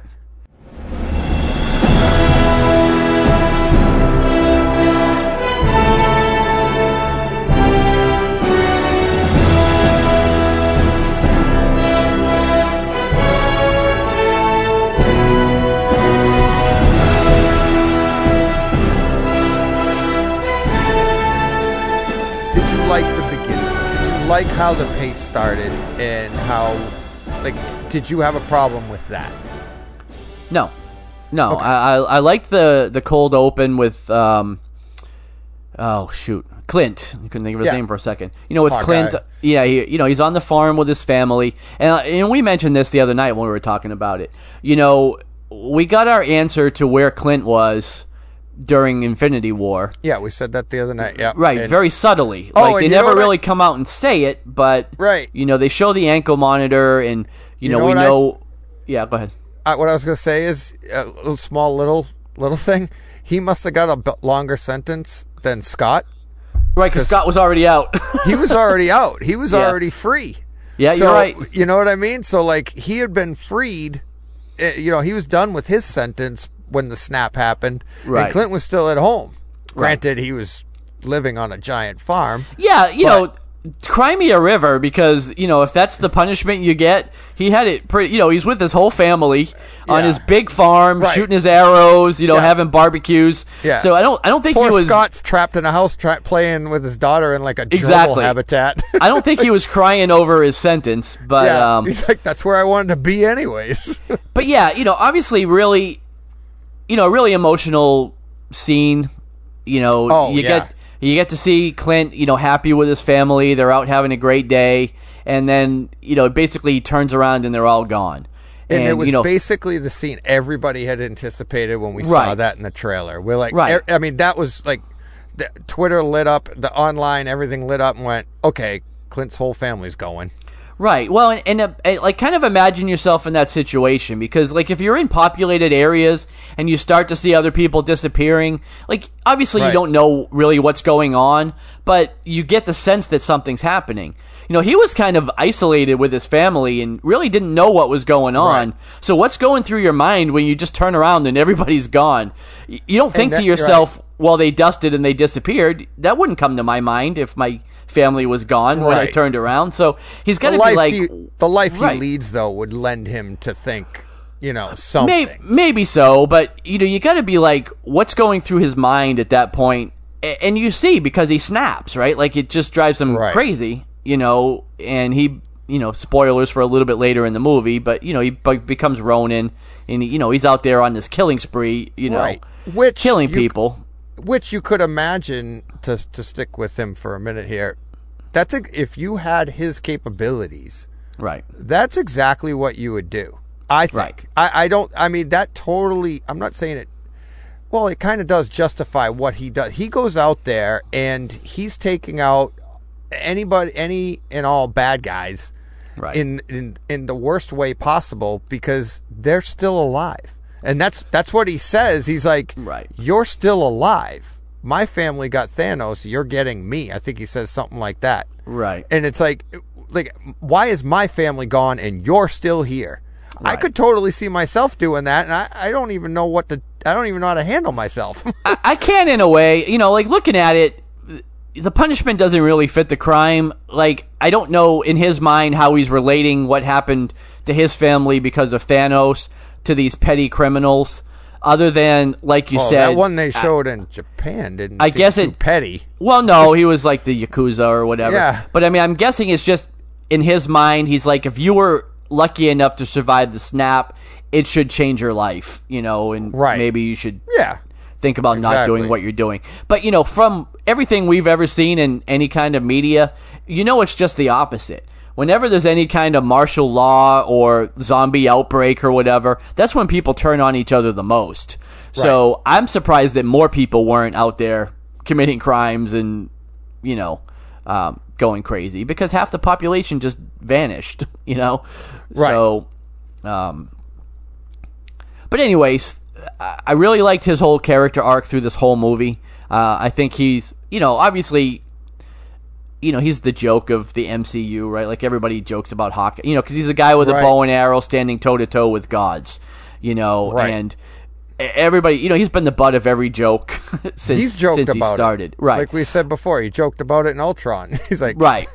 But I think that you know in this movie, is flying. I've got a bow and arrow. he you know he kind of came into well but here's the thing it's like nobody says that about natasha and she's basically the same right. she's also just a just a person with Right. no powers but nobody was making fun of her but everybody's making fun of him if anything he had more than she did because she can't shoot arrows so Right. No, she um, has those electric things on her wrist. Right.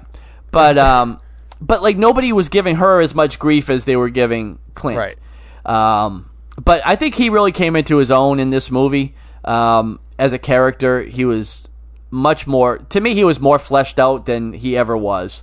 Yes. Um this was almost like his coming out movie. it was, right. And Yeah. I have to wonder in my mind if Disney Plus doesn't play a little part in that in the background. Yeah. because, you know, obviously we know that you know, he's going to have a show on Disney Plus, so they're trying to set him up to be a little bit more than what he has been in the past, I think.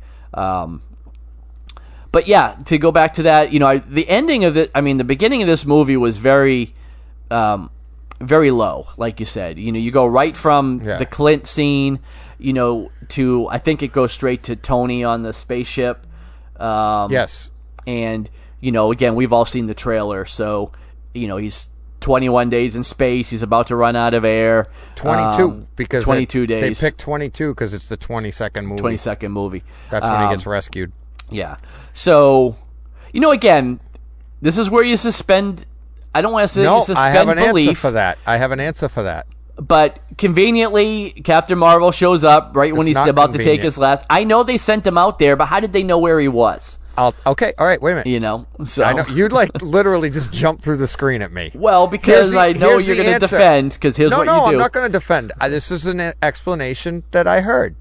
See if this is plausible to you. So, Nope. It one. this is what I have to deal with. I haven't even said anything yet, and I gotta. nope, I do not want to listen to you. La la la la I'm la taking la, my la. toys and going home. Right. So, in one of the trailers, they showed that um, Captain Marvel show up at Avengers headquarters Right. and say, "Where's Where's Fury? Right. What happened to Fury?" So what you do, and that wasn't in the movie, No, But it was from Captain Marvel's post credit scene. right? No, but I'm saying that scene wasn't in this movie, No. right? So what what you what you do is you extrapolate out that okay, that scene took place. She got the pager. She came back to Earth, Right. and then they said, Tony's on Titan. They Right. did know that. He's probably either there or on his way back. Go find him. Because when she showed up with Tony, nobody was like, Who's this girl bringing a spaceship back? They No, all but- knew that was happening. right, but do they know he's on Titan? Yeah. How? They knew, they knew because. because they um, weren't part of his whole story arc in in No, but Rock. War. No, but Rocket and um, How- what you call it? All they knew who went where. They he went with Doctor Strange and Peter, and they Right. end up there. And um, uh, Nebula Yeah. ends up back, and she knew where they were. Well, she was with them, but Right. they had to know that he was there on Titan because that's where he would go. And they had talked. Multiple members had talked about where Thanos was going to go, so they knew the plan. All right, but the other thing too is so this ship is adrift in space. It had enough fuel for like one day or something. Well, I don't remember. Right, they, they, got an extra few hours out of right, whatever. But then he it would then it goes right. adrift. So are, would we not consider that this thing went adrift, not heading straight back to Earth? Like maybe Yeah, it's well- gone way off to the left somewhere. No. like No, 'cause you why would it it's like- drift? Why would it drift straight forward the entire way? Because when you're in space, once you're in motion, you stay in motion. It's not. There's no breeze that's going to knock you uh, off course. It would No, fall. that, I don't. know. That's science. No, that's space. That's science. I That's fact. That's not I'm even not. like. a, I'm not an astrophysicist, but Clearly. Um, all right. So, so even anyways, even even let's say I buy all of that, and it, it seems that's co- plausible. That's actual factual. That's It's- not well, buying it. It's not factual because none of this really happened. But, No, but once you're in motion in space, that okay, that's fine. But even if I buy the fact that they knew where Tony was and they sent Carol out to look for him, did they know the exact minute he was going to run out of air? Like it's still. Uh, it's very No, convenient. There's of lots course. of there's lots of things in this movie that were. The other day I said plot holes, and that may have been But the wrong word. but no, John, what listen, listen. I listened to you. plot holes might have been the wrong word um, because now that I've had time to think about it, but there's lots of conveniences. Like everything conveniently happens just at the right time. Like the mouse conveniently walks across the the dashboard. She conveniently shows up the second he's taken his last breath. Um, But you know- John, that's a story. Well, so in real life, but- but... in real life, you said it. You said it about that book um, that we talked about a couple weeks ago, where they found the, they found conveniently they found the lost manuscripts in the floor. right, but I said it then too. It I know, and that's what I'm you know, saying. But like, but of course, that's when they found them because that's when the story takes place. Those books were in that floor for many years that everybody walked over and nobody conveniently creaked the floor and then found them. Right. So at the moment something is found, that's the convenient moment. You Right, can't but- pick on it because that's when it happens. But how often does something happen in your real life? Does it always happen well, at the I'm never exact la- drifting in space. No, but it doesn't always happen at the exact last possible moment it could happen to be effective. I'll tell you, I always. Lots of things in your life happen. you know what? When I lose something, it's always in the last place I look. Uh, you're right. So, You're right. It is.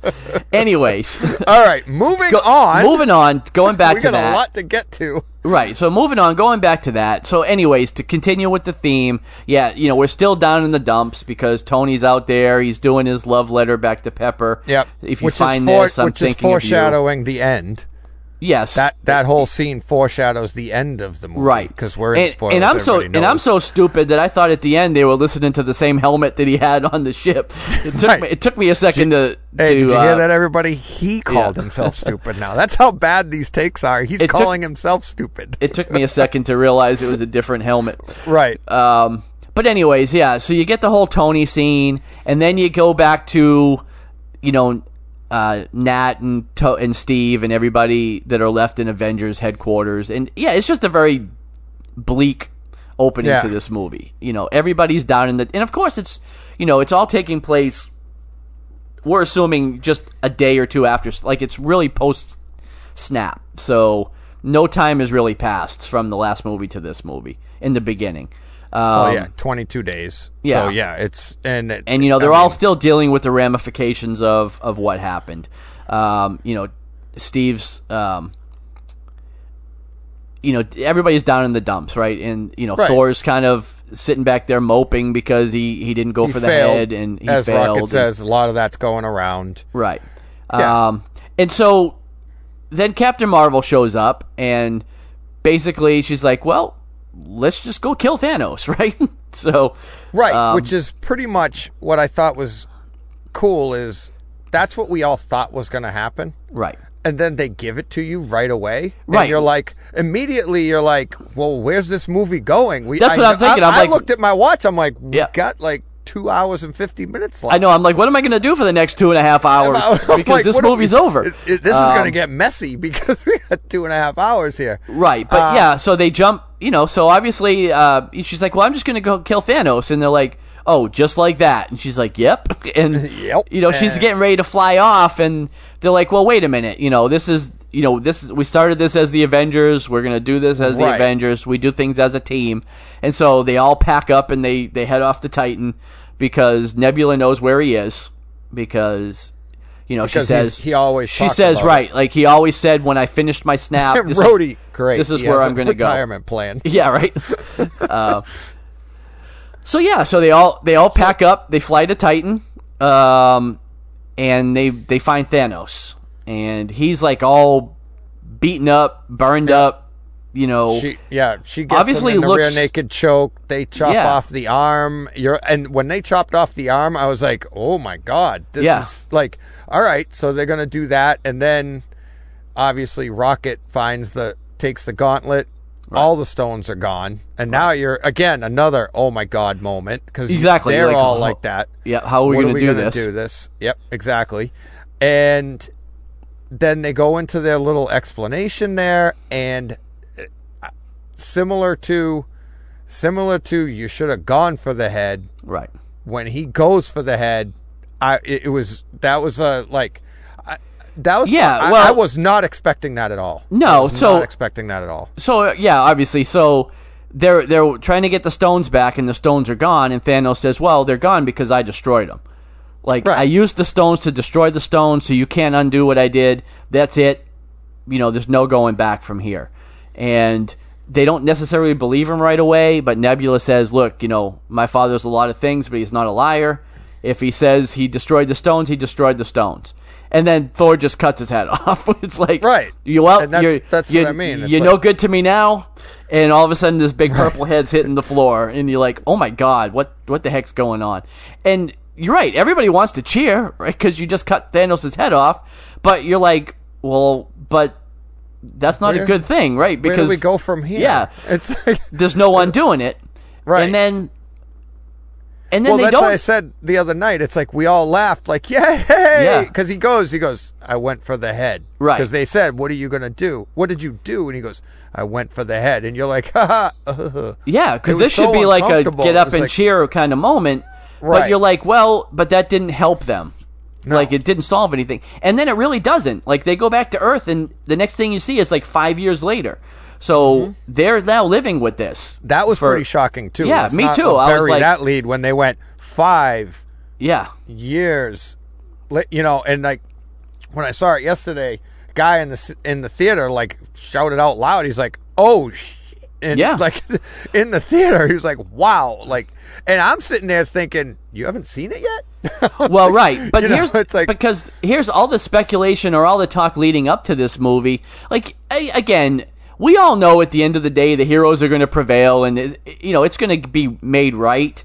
But never did I think that they were going to live with it for five, like that it was going to go Right. on like for that kind of time period. Right. You know, it's that's what I think is so what makes this one of the best movies is that the way they wrote this and for people like us that Right. and for all the speculation for all of the books that are out there that you can research for everything and uh, you know Avengers Forever there are things in here and I'll, I'll try to get to them today but there's for everything we were all still blown away. We were Right. all still surprised, and that's why, like when I when when I talked to you last week, and you went, I was like, ah, I'm like, because it is, it's, and you feel it too. It's like talking to you now. It's like you could tell. It's like there's so much here to unpack that we don't have that all I mean, we're not going to do it all right now. Right. It's impossible. But it, it's for this stuff to get like this and to have this much material and to shock this many people Right. and, and this many times in the movie we're we're still only at the beginning Well, that's what I was going to say. This is the first. This is the first 15 minutes of the movie, and there's already like five times where I've been like, "Oh shit!" Like, I didn't see that coming, you know. And, right Um, and you know, honestly, that's that's not where it fell apart for me. So, like, this is the part of the movie where Right. I was still really kind of right really going with it. To me, uh, you know, and again, great movie. you know, I I can't Well, say let- that enough. But it's really the middle of this movie where I have really the most have. I have the most issues, um, and where it kind of.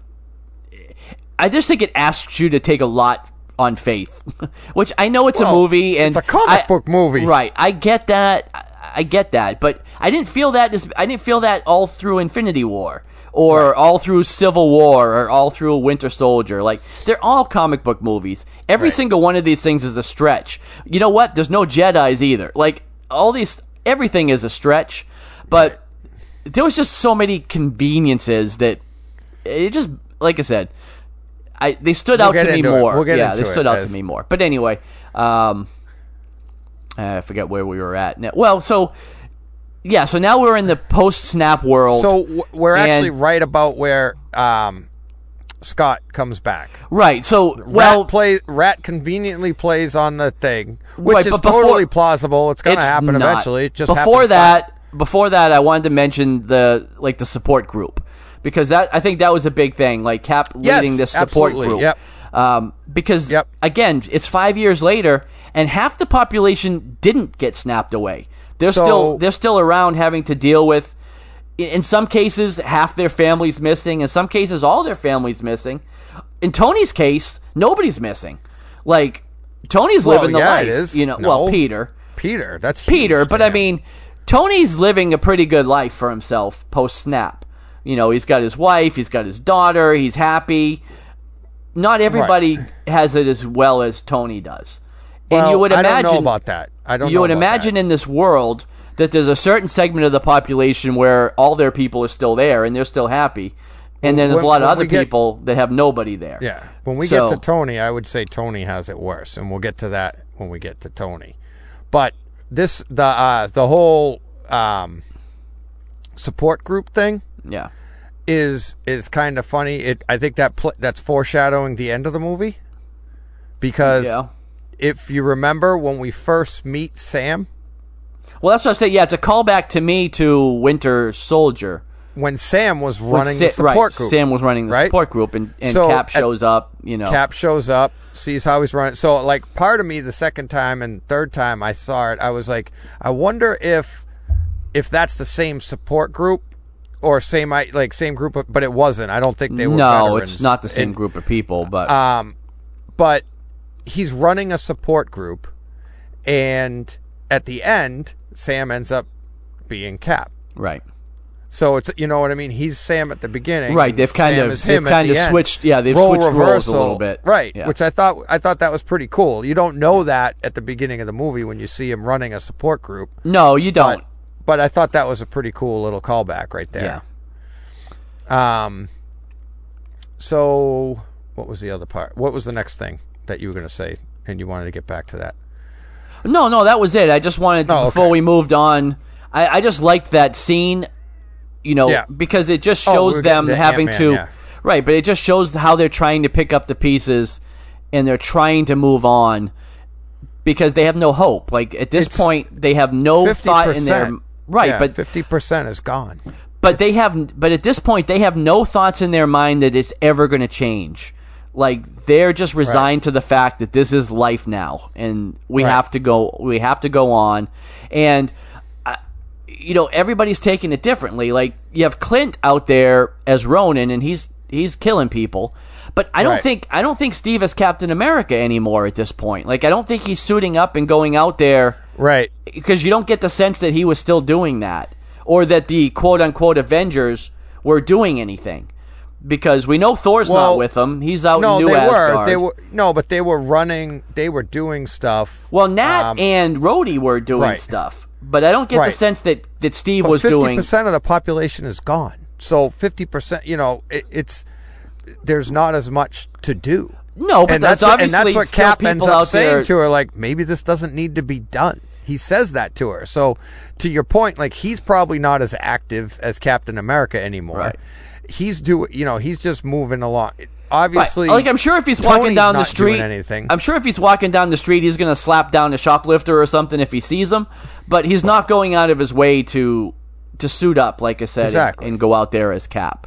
So uh, I think in his mind, he's done with all that at this point, and they don't see the need, you know, Right. the need to go anymore. But I would say fifty percent of the supervillains are still out there in the world too. Like not every supervillain got zapped away either. So yeah, but it's not. yeah, but it it's not. There's not as much to do. Put it that way. So, but they do show them doing it, They- and they talk about the different things. And one of them, I think, is a uh, a prelude to uh, Namor, in that they talk about the uh, earthquake under the ocean, right. and they're like, and um, what's her name says. We it's an earthquake under the ocean. We don't do anything, Right. You know, so I'm wondering if that's Well, I've seen come. that. I've seen that speculation online, but I also could think it's, you know, uh, a rose is just a rose. Like it could have just been a. it also could just be an earthquake. You know, Yeah, but why would they do that? It's you know It- because it's, a story, just like you told me earlier. It's like because they have to have dialogue to talk about. So right. No, not it- everything. yeah. Not everything leads to something. I, I know there's Easter eggs, and I'm not saying it's not, but I'm Right. also just No, no, saying no. that Right. there's no. It's- I'm not saying it's definite. Sometimes- That's sometimes. You're it's just shooting a- down my speculation. it's like well, how do you I'm shoot just down saying- speculation? like I said, I'm just saying sometimes a, a thing is just a thing. It's it's Right. um, and I, agree because I think that. we're conditioned. These movies have us conditioned to look at the double meaning behind every single thing that happens in it, and I don't John, think we have a whole section in our podcast called Speculators Corner. I know. We, that's what we do. I know. So, yes, of course, that's what we're going to do is we're going to speculate. I have a whole bunch here that you're probably going to want to rip my head off about. no, I don't, I Um, go that far, but But anyways, so so yes, so the rat goes across the board. yep. And I'll- you, you call I'll it leave at that. convenient. I would say it would be more convenient if it went across the board right after the snap happened, but no, it happens five years later. You call that convenient? Okay. It's still rat convenient. go- it, it's it, so a rat goes across the board. He comes. Scott comes shooting out. And now so- let's get to the part where he's now trying to. So what? What like, kind of battery? What kind of on. batteries does this thing have that it hasn't Oh, gone dead in five years? We're gonna be here all night. if I'm just saying- Start checking the Duracells. I'm just saying this is the one uh. scene that I don't know how anybody can really defend. Like You're killing me. Even people that love this movie are are talking about the the rat scene. I mean, it is so wacky. It, I can't even go. I can't even go further. You know. Uh, I'd buy it more if it was like a trained lab rat that you know they train to go out there and do these things. But um, Let it go, know. man. Let it go. hey, you brought it up. You, no, the movie brought it up. I said, let's move on. You keep bringing it back, and you keep going. Let's talk about it more. I'm trying to get to the part where he's walking down the street. My God, no. can we get to that? Okay, so he's Sure. looking at posters on the street. Yeah. I asked you. I asked you. Now this is where we're going to get into some speculation. Okay. I asked you who that kid is on the street. Yeah, I don't know. I said I didn't. Know. Okay, I know you don't know. Is it possible that No. that is, is it possible that he is a descendant or a grandson of Peggy and Steve? Because one of the houses that he walks by, the dilapidated houses on the street, is the house that they're dancing in at the end. Well, that's the benefit of somebody that's seen this movie three times because I Right. I didn't know that. I, I'm I pretty know. I sure mean, that the second house that he walks by, there's the first one, and the second one on his left there. You see, it lo- it's the exact. It looks like the exact same house that they're dancing in at the end of the movie. The difference is, at the end of the movie, it's it, it looks nicer. It's all disheveled and stuff at the be- at the at the beginning. Well- but it's also many years earlier. this is what I'll say. if a trained lab rat can walk over a five year old fully charged iPad, then that could absolutely be We got to Steve's get further grandson. away from this scene. So, yeah, I know- mean, of course, anything could be anything. So, right? No, I thought that right. was. I It- thought it- that because it could be. Um, you don't. It, it's it's just odd that, especially with their history of kids showing up in the movies and then later being like you know Spider Man. Uh, Peter Parker was the kid at the at the in Iron Man two. That, Right. And that's not even. It's not the same kid. It's the kid in a mask, and they've already said that. Yep, that's him. right. But So- you know, again, a kid could just be a kid. You know, Right. And like the and the potato gun kid shows up at the end. Right. at the funeral. Right, well, now- but we know- we with know their who that history is, of kids yeah. showing up, right? But that's what I'm saying. With their history of kids showing up, I wonder who this kid on a bike is that has no lines, who just shrugs Right. and just and but he gives you a look and he rides away. It's got to be somebody in the future. And then you couple that with that, it looks like the same house that they're dancing in at the end. Right. I'm wondering if there's something there. So, It could be. Like I said, is, no. could be. And I'm saying Right. I'm giving you that it could be. I I don't know. Um, I don't know Thank that we'll ever even get an answer to it. Um, um, So what do we get to now? So now we do the Well, they so come up with the whole well, Scott. the whole Well, because Scott at this point is, you know, he's he's come out of the quantum realm and he's walking down the street seeing these posters, but he doesn't really know. He doesn't know anything. Like he doesn't know what's happened. Um, you know, obviously he doesn't know about the snap or anything. He's trying to figure out what goes on, and you know, he makes his way to his, I guess, his ex-wife's house. Uh, I don't know. Yeah, with the yeah, kids. with Yeah, the kid. his but I'm, I'm daughters there. guessing it was his, His ex-wife's yeah. house, right? But so I- he goes to the door and you know again he doesn't realize that he's been out of he's been gone for five years so he sees this girl come up to the door who recognizes him instantly but he doesn't recognize her right away because he's not looking for I his he he knows how long he's been gone by then. He's No, seen he the didn't. newspa- Yes, he does. He's seen the newspapers on the wall. He went and found out that his kid is still alive because she wasn't on the memorial wall. He's he's pieced all that together and he runs to the house. He, he he's not expecting a little he- girl. I don't know if he realizes how long it's been. He might realize people have been. Go- I don't know because he didn't. It didn't look like he recognized How her long right does it away. take to put up a memorial like that? he doesn't think it's five minutes later. it doesn't have to be five years either. I mean, I don't know. Yeah, know. but he's see. But if he found the memorial and he's reading all the posters and stuff on the street, I'm sure he's figured out the time.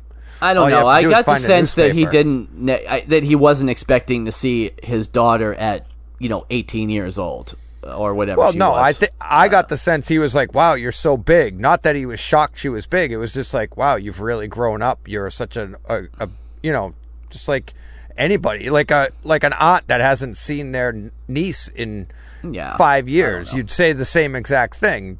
You know she grew, but anyways, so we In any case, I, I just yeah, thought you know you're you're taking away what was a good scene for me, and you're trying to you're trying to take away what I liked. what the, you said you liked something there? yeah, yeah. What was it? Well, like I said, that I didn't I didn't get the sense that he was expecting her to be that old, like that he was um, taken back when he saw her. You know, that in realizing that he missed all these years with his daughter, that he wasn't going to get back. You know, and didn't recognize her right away because he wasn't expecting it. Like she recognized him before he recognized her. Well, he hasn't You know. changed. Right. All right. You're so infuriating sometimes. It drives me crazy. Um, Really? Yeah. I'm like, I don't, I don't get it. Why would she not recognize him? But that's what. Uh, never mind. Move on. Move I've on. been trying to move on from this. Move You're on. like, No, you haven't. I don't. I yeah, I have. I've been trying to get to Tony Stark and the whole time travel thing. All right. Go. All right, so he Take us comes where we're with- going. He comes up with the time travel, Right. right? And then and Hulk and we meet Professor Hulk Right. after they go to Tony with it. Okay, Right. so you think that Tony, when they go to Tony, you think Tony has this great life. Yes. I think I think Tony this entire saga, the Infinity Saga, is also it's Tony's guilt trip. The whole thing this entire thing is based off of Tony Stark. So I don't think he's living in that cabin sitting there and living the high life. I think he's torn apart because this entire thing he feels is his fault. I, I'm not saying that he doesn't have regrets or that he um, is happy that half the people have disappeared. What I'm saying is that he has it better than the rest. Like he has his family. Yeah, like every- he and they has. say- yeah, they he has You're right. Pepper. Yep. He has this daughter, and he is not willing to risk what he has initially to go on this fool's errand. You know that can't work Right. because he he is content. Like Tony is happy. Whether he has, re- you can be happy and still have regrets. Like I'm a happy person, I still have regrets in my life. Like there's things that I wish that had gone differently, and I'm sure that he has that. I'm not saying that he doesn't, but if you look at our entire cast of characters, the one that has it the best is Tony. You know what I'm saying? He, right. He's, I- yeah, in a way, yeah. You're right. Because everybody else has lost tons. Right. He at least got to retain he's lost tons, but he got to retain a little something and he built off of that. He Right. retained Pepper and then he he built off of that. Right, and he built the life that he always wanted, and he might not have. Well, got, I don't know about that. I don't know if he always wanted it, but he found it. You know what I mean? Like the the Tony that went into the cave, I don't think ever wanted that life. The Tony that went into the cave didn't, but the Tony at the end of Spider-Man: Homecoming definitely did. You Right. know, by that point in time, he was ready to Settle know, down. Settle down. He was going to propose to Pepper or what have you at the end of that movie. Um, right. He he didn't start out wanting it, but you know, again, we Right. talked a little bit earlier about well, Thor's And that- evolution through these movies. You know, Tony's Right. had a pretty big evolution. But that's why too. But that's my But- that was my point in this in that this entire Infinity Saga is has been the evolution of Tony, the guilt of Tony. This entire thing has been based off of Tony's guilt. So like he came out of the cave with guilt of what his what his weapons were doing. right. That's why he developed Iron Man, right? So, and then you fast forward to Endgame. He's washing the dishes. His his motivation for finishing and coming up with the time machine was his guilt over Peter, It's Peter, right? right? So, and then you find all the way through the middle, you have the Sokovia Accords. You have all of that based off of his guilt everything this entire saga all the way through has been based off of him and his guilt and now Well, because if you go back, movie- if you go back and look at it, ninety percent of the crap that the Avengers got into was because of Tony. Like, Right. he's That's guilty because right. he caused it all. Uh, right well i don't know about caused it all but it, it's it, he reacted to things um, i don't know if he necessarily caused it all because some of this stuff took place long before tony existed like you know captain marvel took place many many years before iron man and tony existed And so things were at play in space and all of that long before Tony, but this particular story is the Tony Art guilt trip story, Right. you know. Um, I just feel like if things were to have continued on indefinitely the way they were, Tony is the least affected by that. Yes, he Correct. has. He's going to have And- guilt over right. Peter, just And like you know you have the guilt over anybody that you lose in your life. Right. But he, like I said, he has his life. Like he's happy with his daughter. Whether he was looking for it or he just found it, it doesn't really matter. The point is is that he's living his happy life. You Right. know. Uh, so with that with that being said, the ah, I lost my thought. I lost it. What was I going to say? I don't know. I don't know. So, ah, But in any case, oh, yeah, yeah. Go ahead. So, well, so in any case, you know, they have the, you know, Scott and the Avengers have this theory of how they can make everything right, and they go to Tony. Tony says, "I'm not willing to risk my life now. Forget about it." So they go to Bruce. You know, Professor Hulk. Bruce says it's not really my thing, but you know, let's go back and Right. see Tony again. Which I think is funny. That's I mean we I mean we've been going long, real long here, so we should Yeah. probably try and speed some of the details up here. But I thought that was pretty cool in that and this is what I think sets up a lot of the stuff in the future and kind of plugs a lot of the holes that y- you may have, in that he says this isn't my thing.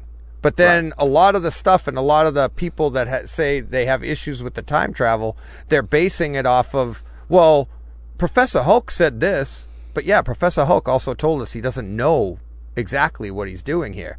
Like when he says time travel after they screwed up Scott Lang a bunch of times. Right. I swear to God, it's like the first time I heard him say it, I thought he was going to go, "Am I right?"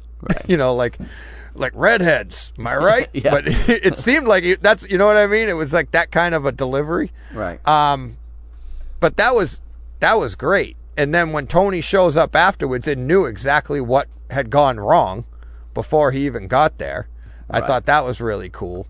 But this entire thing is based off of somebody that is admitting this isn't my area of expertise. You know, they're just they're just plugging away here trying to figure out how to do this. Right. And even Scott doesn't know exactly what to do. He experienced it, but he's like, I don't know. I went in there, but I don't know how to get out of. I don't know what happened. But- Right. so they figured out Scott invents basically invents time travel and that's, you know, they end up figuring out how to get back in time and they go back. Um, they all go to different places. They Right. come up with teams. And did you realize that where uh, Scarlett and Scarlett Johansson, yeah, where Black Widow and Hawkeye were going? I didn't until they got there, but it's like you hear it earlier, but you know one of them's going to die. Well, right. Like I, Once I saw where they were, I was like, Yeah. whoa. Well, I didn't. When they were saying where they were all going, I don't even know if they said where they were all going specifically, but you knew once whatever team was going after the Soul Stone, Right. you know the rule. Like we already knew the rules for the Soul Stone, so Right. we kind of went into it knowing that you know for them to get the stone, they weren't all going to come back. So, right.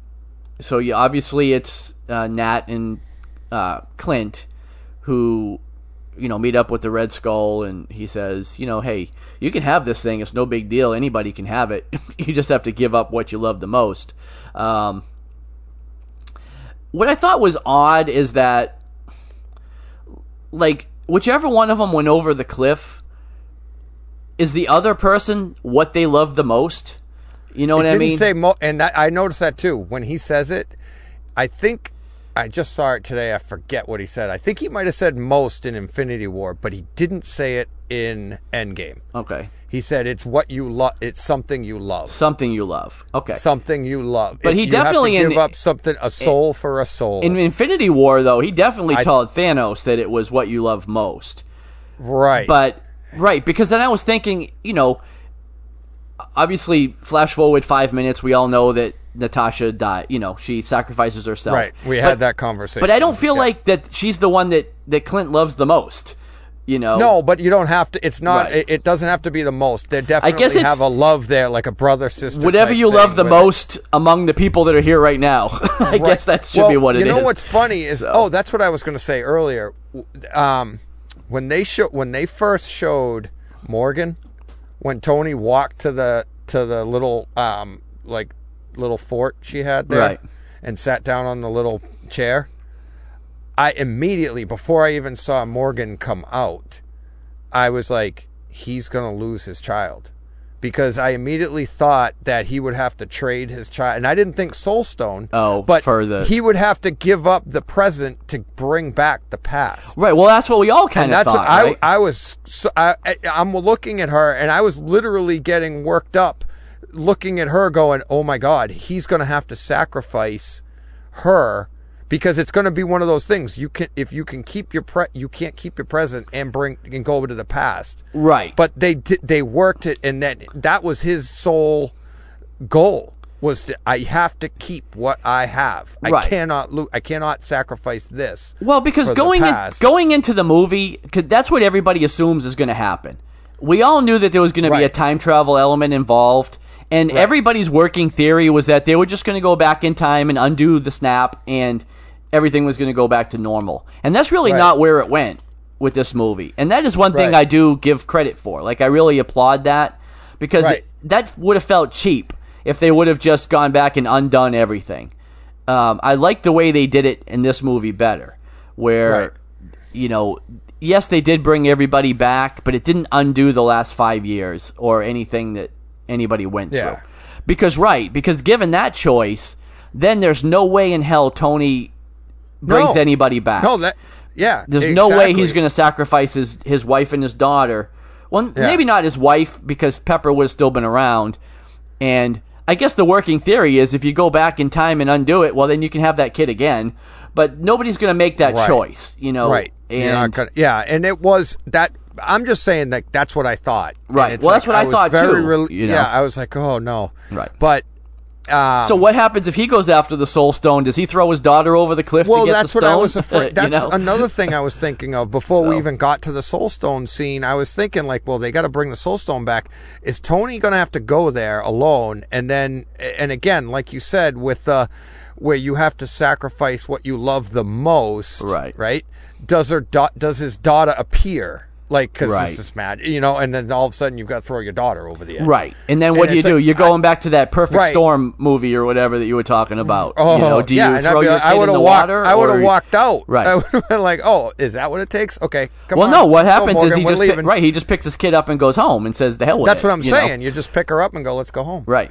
But So- anyways, so and oh, did you know he said? Do you remember that? That's the name he said at the beginning of Infinity War.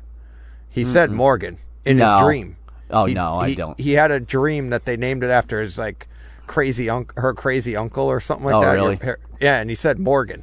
yeah, I didn't catch it. I bet you. yeah. Well, if I would have watched Infinity War since I saw that, I'm sure I would have Yeah. picked up on it. Right. But no, yeah, I you do. It's like I was uh, watching it and I was like, oh, yeah. He, Yeah. he said Morgan. It was in his dream. So, That's cool. um, so I wanted to get to the scene where Tony and Cap are in New York, and things have gone wrong. Mm-hmm. We've already had the Captain America, Captain America scene, right.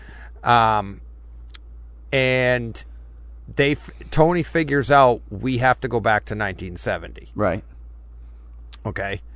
So in that scene, he says to to Captain America, to Steve Rogers, he goes, "I know where we can go. I know I know vaguely exactly where we can go." It's something like that. He makes a little joke. But and then they he punches in the dates and then Cap looks at him and goes, "Okay," like cuz he he says the date and I want to say it's like 0404 1970. So like April 4th, 1970 or whatever. I'm not sure about the 0404 part, but I know it's 1970. We know he goes to there. But my thing about this is why does he know about that bunker so well and why was he so interested in it? My idea is he knows after Captain America has been there, obviously they would have talked about it. He knows that the doctor, what's his name from Captain America, it put his put his consciousness into the computer. Yeah, Doctor Zola. Zola. Zoloff. Yeah. Zoloff. He knows about that. Steve, uh, Captain knows. Uh, Captain, ugh, Cap, uh. Tony knows about that.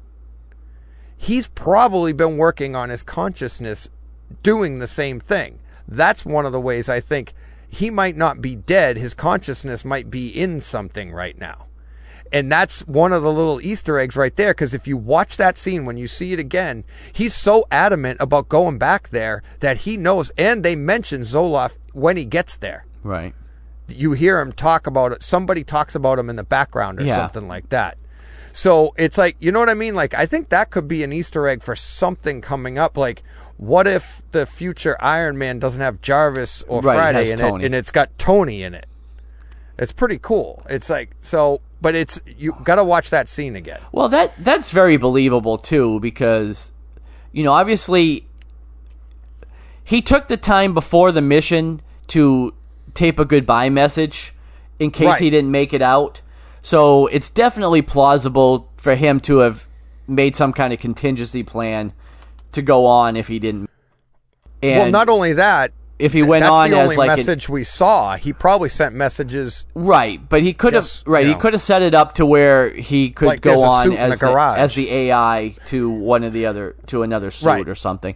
I, I could buy that for sure because that wouldn't even be far off from things we've seen in the comics before. Um, Right.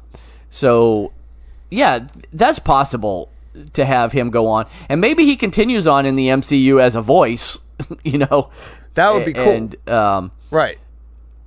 you know, becomes Jarvis or you know whatever in, in the armor, or even just in the Avengers computer Well- or something at the headquarters. Um, Yeah. Well, they don't have a headquarters anymore because it got blown up. But Well, um, what if his daughter grows up and becomes Iron Man, right and and then but it's her dad in her in the suit, in the suit? Right. which would be really cool. Those, yeah, right. Obviously, big speculation here, but uh, those would be very cool things to go on, and they wouldn't be out of the realm of something that Tony would do. Like he's known Yeah. for contingency plans, right? He's always got something up Oh, his yeah. sleeve. So, Well, um, and that that gets back and to his ego is high enough that he would want to go on after death, regardless, right? He's going to want to live on. So, So, remember in um, Avengers, and Steve and Tony are yelling at each other and arguing, and he's like, and t- Steve accuses Tony of not being the guy to lay down on the wire and let the other team crawl over him, meaning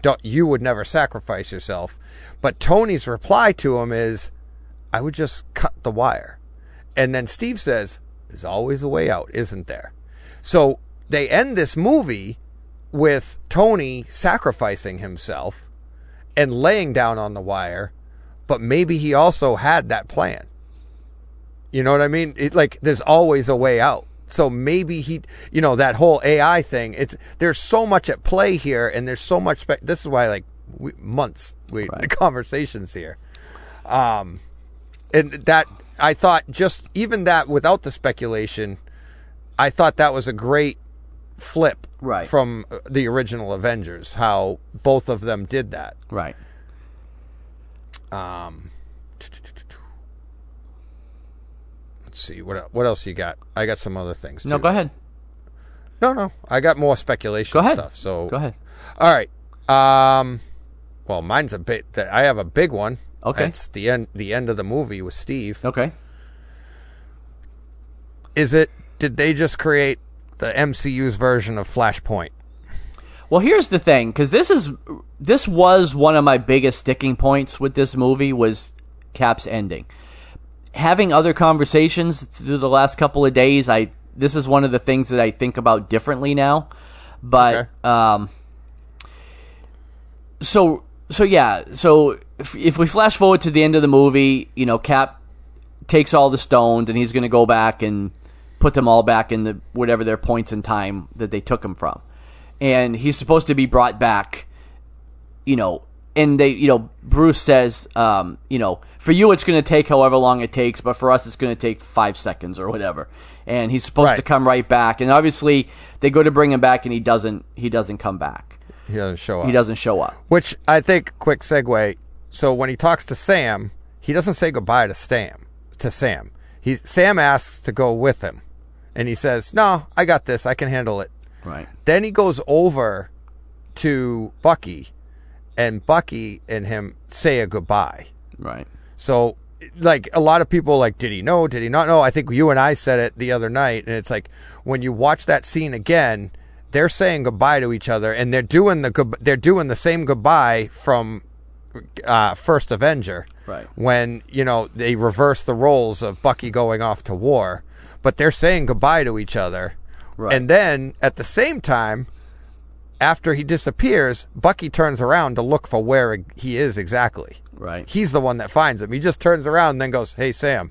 right. Well, here's so when I initially saw this, the biggest problem I had with with this ending is that I made the assumption that Steve lived his entire life in secret in the universe where he always had existed. Right? Yep. Like he he showed up on the park bench as a 75 year old man and we were and we even mentioned Well- it the other day 85 whatever he was we even mentioned it the other day when we talked that you know he just kind of he walked back up to the bench and you know from Sat down. and sat down um, and i had a big issue with that and the, my biggest issue with it is because that's where i felt like it really undid almost the whole mcu because if if i believe that tony that steve goes back in time to 1950 whatever and lives his entire life whatever, yeah. in this world, then I don't believe that Captain America stays in hiding and allows all this stuff to go on. You know, like does he know that you know his so Yeah, he's but married? there was never a Captain America. well, right. So here's well here's You the know what I thing. mean? This is I'm explaining what I was thinking. That Oh, okay. um, if he lived in the same world where he had always lived and he was just in hiding, you know, so that he could live his life happily with Peggy, we know Peggy was the leader of S.H.I.E.L.D. At one point. And do I believe that Cap would know Hydra was infesting S.H.I.E.L.D. and not tell his wife about it? Like, Right. why would he allow all this stuff to happen if he could prevent it? We know that he is the most honest person because he says it. If it was the other way around, and it was down to me to save your life, and you'd be honest with me, would you trust me to do it? I would now. And I'm always honest. Right. But but see, here's where I well, here's where I get this another explanation that makes more sense to me. Um, is that he wasn't living in the same world at all. Like when he went back in time, he was living in one of those offshoots of of time, and then used the Pym particles that he still had left over to show back up on that bench at the right time back in our universe, and that makes more sense to me. Like See that that doesn't make sense to me because it makes how more sense to me because I know, but I'll tell you the one flaw with that. Wouldn't he have to come back through the machine? You can't. Your Pym particles just don't bring you back to like a park bench. They bring you back through the machine. Ah, You'd have to. You'd have to come back through the machine, and then all of a sudden you'd be really old, and you'd just say, "What happened? Oh, I lived my life." Well, then that, That- then I that go would back to having a, then I go back to having giant problems with this with that whole story arc and with Captain Right. America because now I know that he he screws up Peggy's marriage to her unknown husband that he if- he lets he lets Hydra infest what like if he's living in the same universe that he always lived in why does he Right. allow Thanos to happen why does he allow Ultron to happen why does he allow all these things to happen that he could prevent Right. because he has foreknowledge of all this stuff um Right. And that's why I asked, did they just create a flashpoint where they don't have to do anything?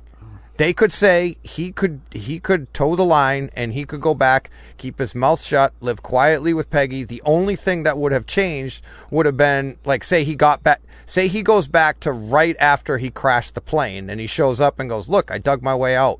Or he gets to Peggy and goes, "Look it, I'm here." And he tells her, "You got to keep it quiet because Peggy's Peggy, who's very good at keeping secrets, which was alluded to by her niece saying she had so many secrets, I didn't want to have to keep this one from you too. So, Peggy had a bunch of secrets. Maybe he could keep this secret from her, maybe not. I don't think he could keep that secret from her because when he eventually does come out of the ice, Peggy would be like, "What the hell? There's another one of you running around." well that's what I'm saying so You know what I is there a mean? cap still in the ice if he's back living his life Of course.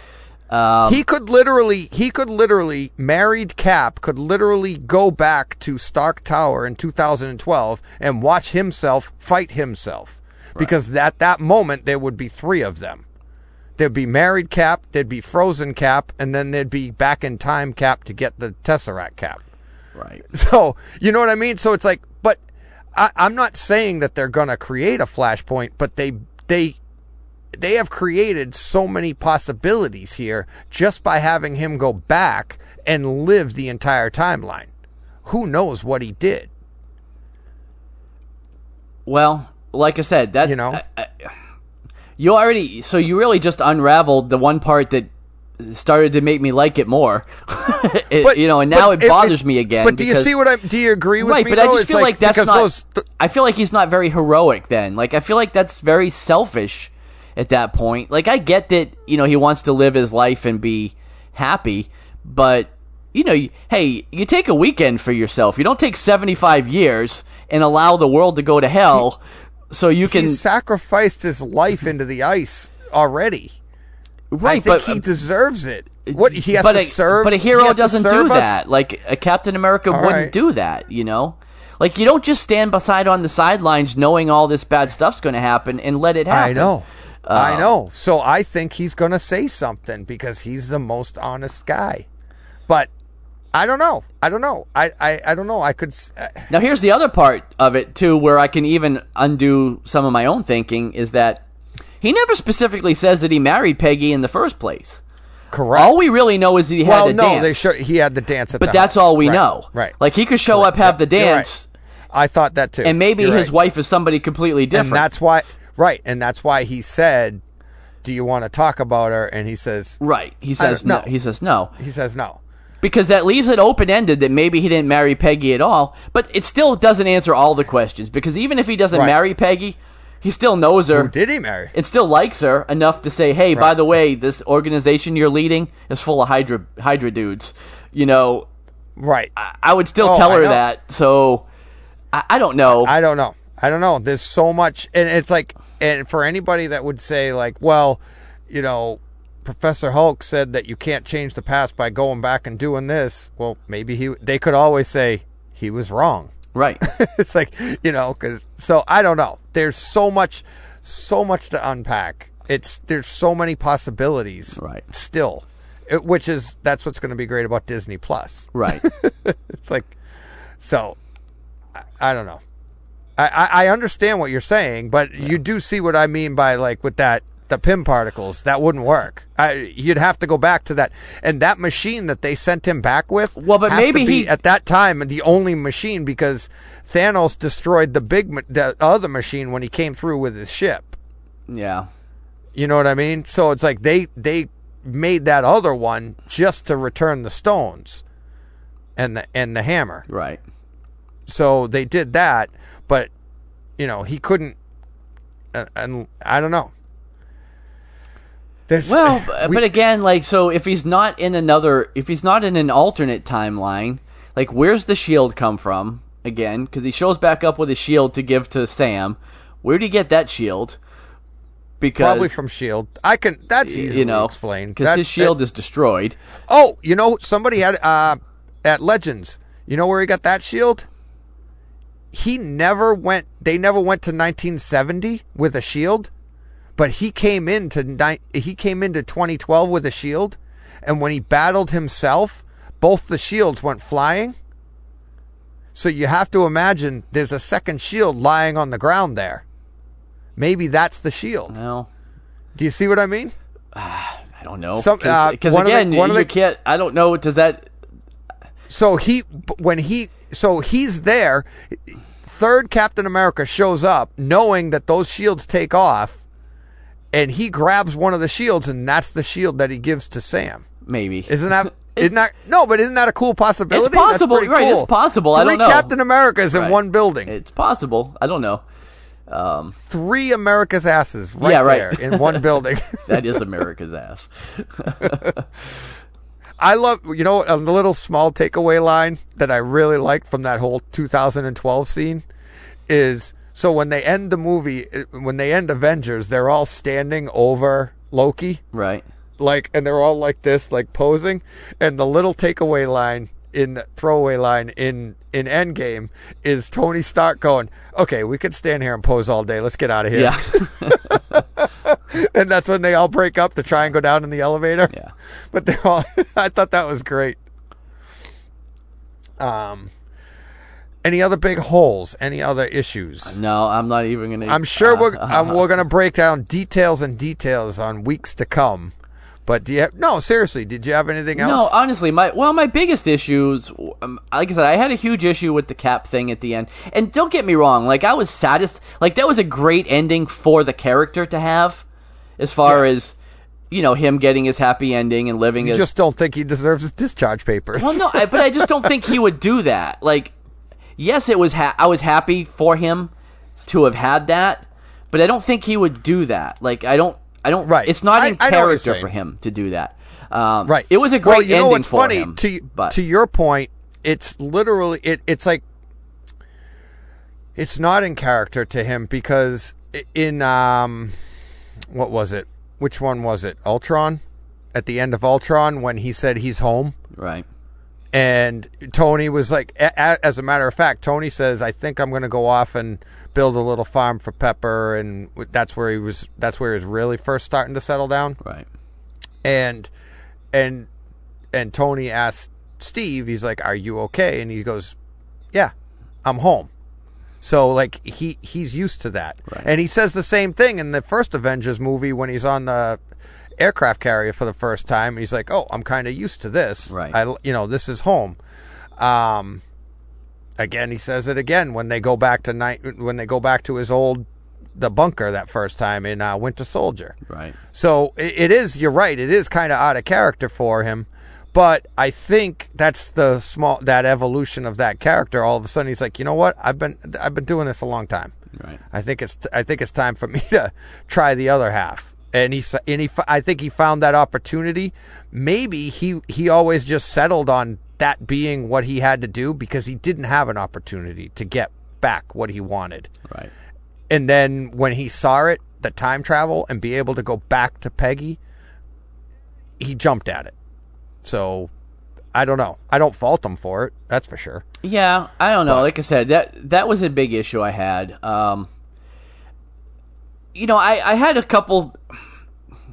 I mean, I don't want to say I had issues with the whole recovery of all the Infinity Stones necessarily, but I just felt like it was awful easy for them to get all these stones back. You know what I mean?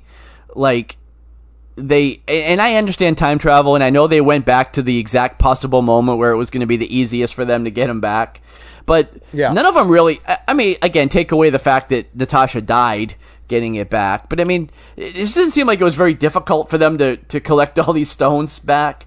And um, I, Well, I had I thought it was difficult. They a few of them failed. well, really not. Like, yes, Tony and Steve failed only in the sense that they had to go to a different place and try again. But Well, they had yeah, but they but to do that, they also had to get more Pym particles because if by going to that place, if they fail to get the particles, they can't Right. get out of there. Right. So I, I thought it was a pretty good. I, I mean, you can only make it so difficult. You know, it is a three-hour movie. right. but the other thing that it, I just like I said, things that I don't. I don't want to say they're plot holes, but you know, again, it's it's been kind of established that these stones aren't easily handled by mortal mortal people. You know, Right. like Well, Quill he- Quill so- holds the stone and you know almost dies in Guardians of the Galaxy, but Guardians, he yeah. survives because he's half celestial or whatever. But you've kind of got people handling these stones pretty easily in in this movie here, you know, Right. And so, like, how powerful are they really? You know, some of that again, but it's just convenience because you're trying to tell a story, and um, we're asked to just go along with it, and that's fine. But I don't know. Like, I felt like there was no real stakes to the whole middle of that movie when they're collecting all the stones back. Like, never did you get the sense that they were none of them were going to be successful. Like, you just kind of always knew that they were going to Well, they were going to get what kinda- they needed to get, Right, And but that's part of you know the end. Almost you don't know the end of the movie, but you know they're going to get the stones, and right, but I don't know. they're not going to make a part three. Well, but the thing is, is, is it a better movie if one of them fails and then they have to come up with a like a last ditch effort? Like, well, they did do that. well, none of them failed. Tony, Tony and Steve failed. They screwed up. Ultimately, The they ones didn't that fail sup- though. Ultimately, they No, did not came fail up with because a- they came but up they with did it. But they just did exactly what you said. They said they came up with the last ditch effort. I'm talking about ha- outside of you know? outside of what they did. Like if they had if they would have had to come up with something not involving them I don't know. Like I said, to me it just Right. felt like there was no real stake or mystery to it like that they were all You're- going to succeed and, and get what they needed. Um You don't like convenient. I don't. I don't I like convenience. And you, you, you pigeonhole convenient into just happenstance in a movie a lot. it's like you got to make the movie move along. it's like it's like Okay. so. I mean, you know what I mean? Right, but I feel like sometimes it's it, it becomes lazy writing. Like I, I just think I, I do not. I would Yeah. argue with you all night long that this this movie was not lazy writing. I- I'm I not think saying- you're being absolutely ridiculous if you say this is lazy I'm not writing. saying in that.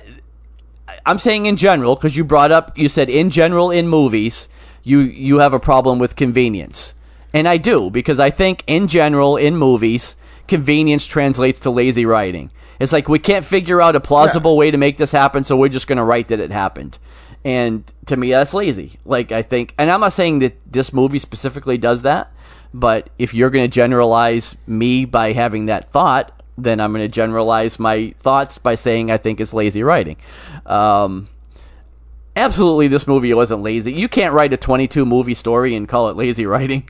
Um, That's what I mean. And it's like But- that's that's yeah. but I think so- in a lot of cases, convenience translates to lazy because we can't figure out how to make it plausible, so we just write that it happened.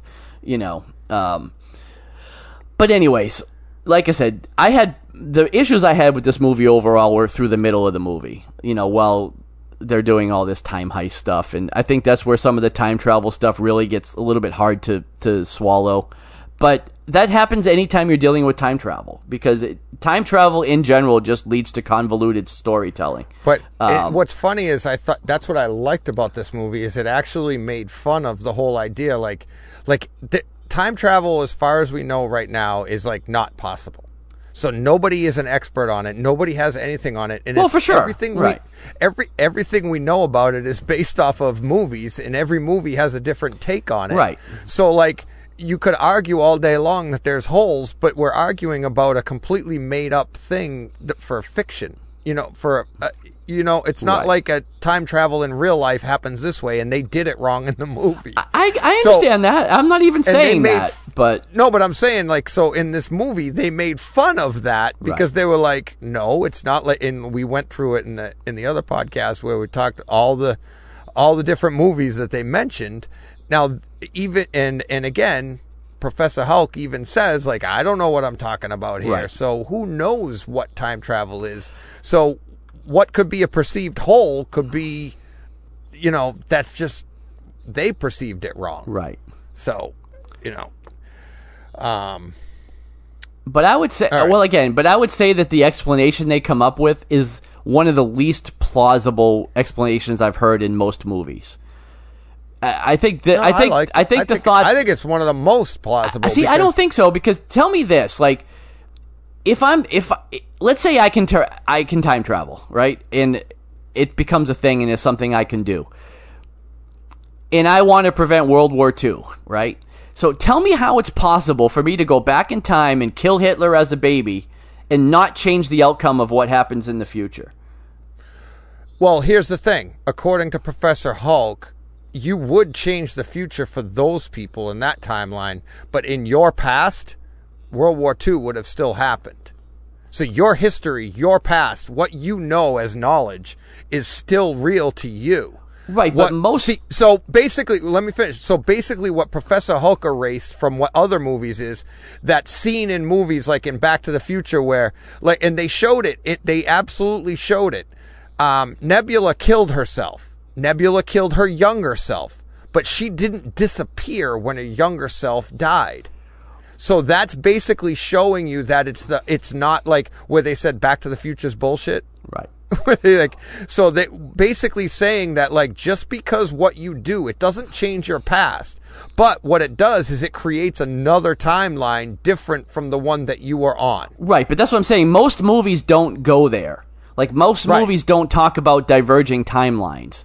And Right. if I was going Most to believe don't talk about different worlds either Well, right, So, but I'm just you know what I mean? saying- so i think that's what they're kind of doing here Right, but I'm just saying to me the other explanations I've heard have been more plausible. And again, I'm not saying that what they're saying isn't plausible because like you said it doesn't exist, so how do we know?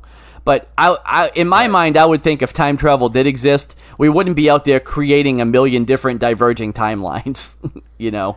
Well, Um, I, I think I think that their version of the timeline here is their version, this MCU's version of the multiverse. So they just entered instead of like we called it Flashpoint a few a little while ago. Right. I think they just introduced a multiverse. You know, so you know what I mean? And it's like I think you could get on board with that because every there's they have a multiverse in the in Marvel. But I think it, now this is the MCU's multiverse, and you're going to have a version, uh, you know, whatever. I, I don't even want to get into it because we'll be going on for another three hours. Right. Um, but you you know what I mean? Yeah, like I said, I- get that all of this stuff is a suspension of belief, you know. And I get even in Marvel comics now, No. there's there's you know you have versions of Spider-Man where he's you know Ben Parker. We have versions where it's you know Gwen Stacy. Like I get, we already have all this stuff in the MCU or in the in Marvel comics.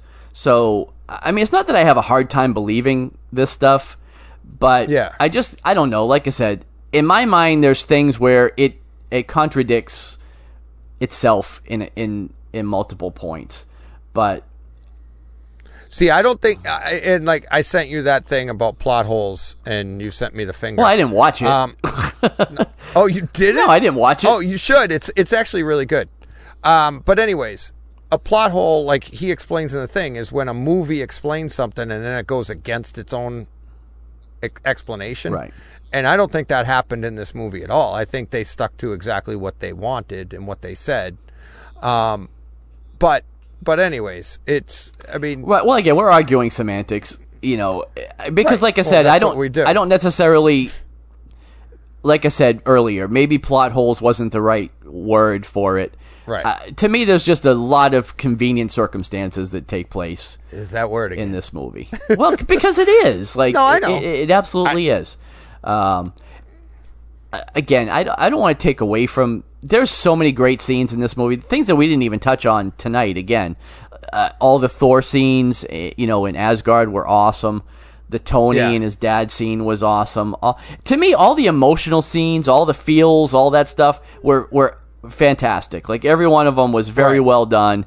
Every even even though I have problems with the end with Captain America and all that stuff, I still that emotional scene, him get with Peggy and all that stuff is awesome. Like, Yeah. what more do you want for this character if you've watched all these Right. movies?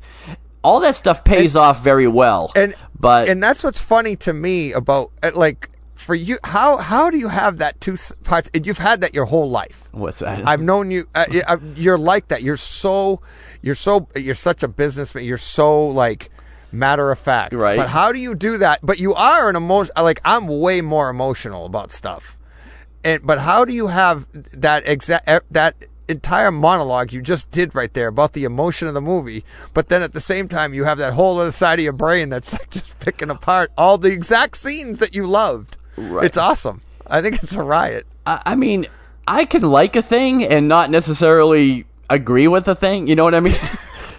and take me for instance exactly.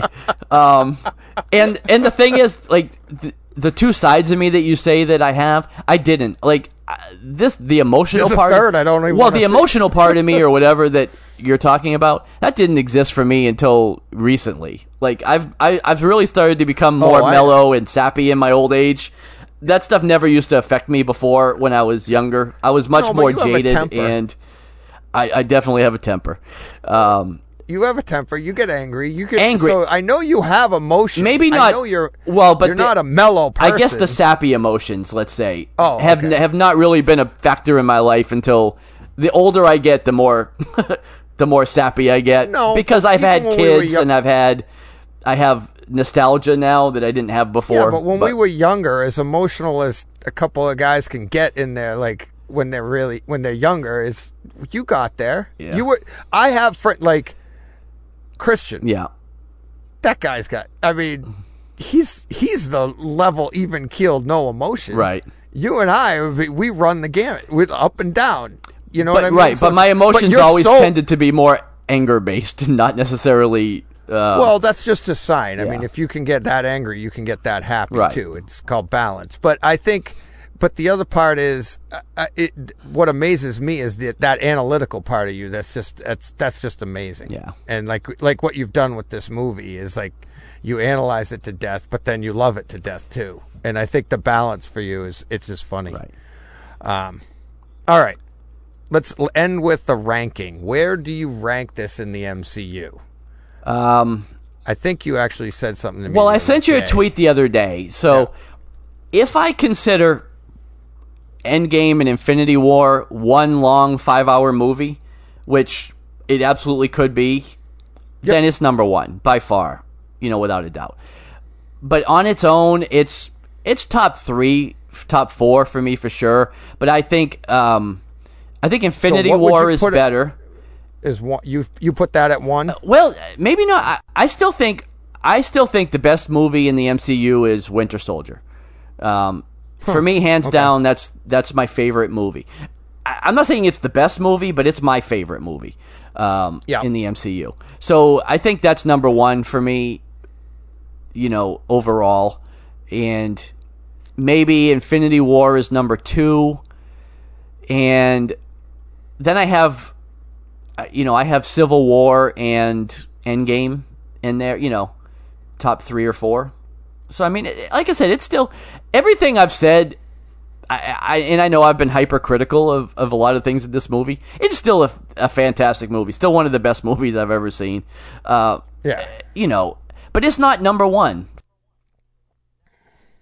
Be, and that's I think where some of my letdown came from is that I didn't walk out of there thinking that was my favorite Marvel movie ever, and I felt like I should feel that way, you know. Right. Um, but we talked about that before, before either one of us even saw it.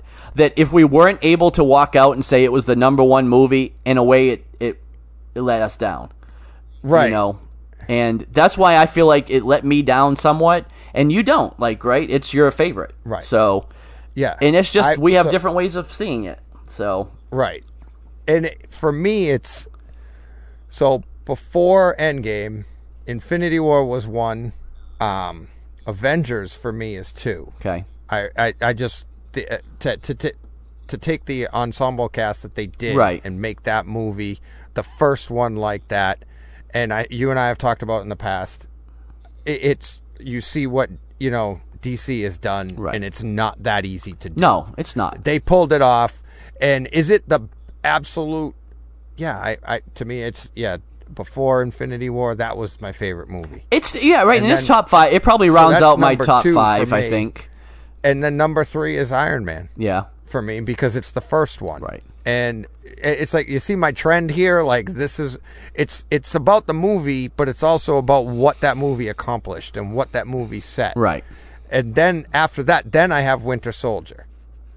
So, you know, for uh, you know that I said to me says a lot for Winter Soldier in that it's you know that what that movie did. It's not an origin story. It's a- Right. you know, it's that story. It's a great movie to itself. right Um, but so I think with Endgame right now, I it everybody drops a peg. Right. Endgame just goes to the top for me.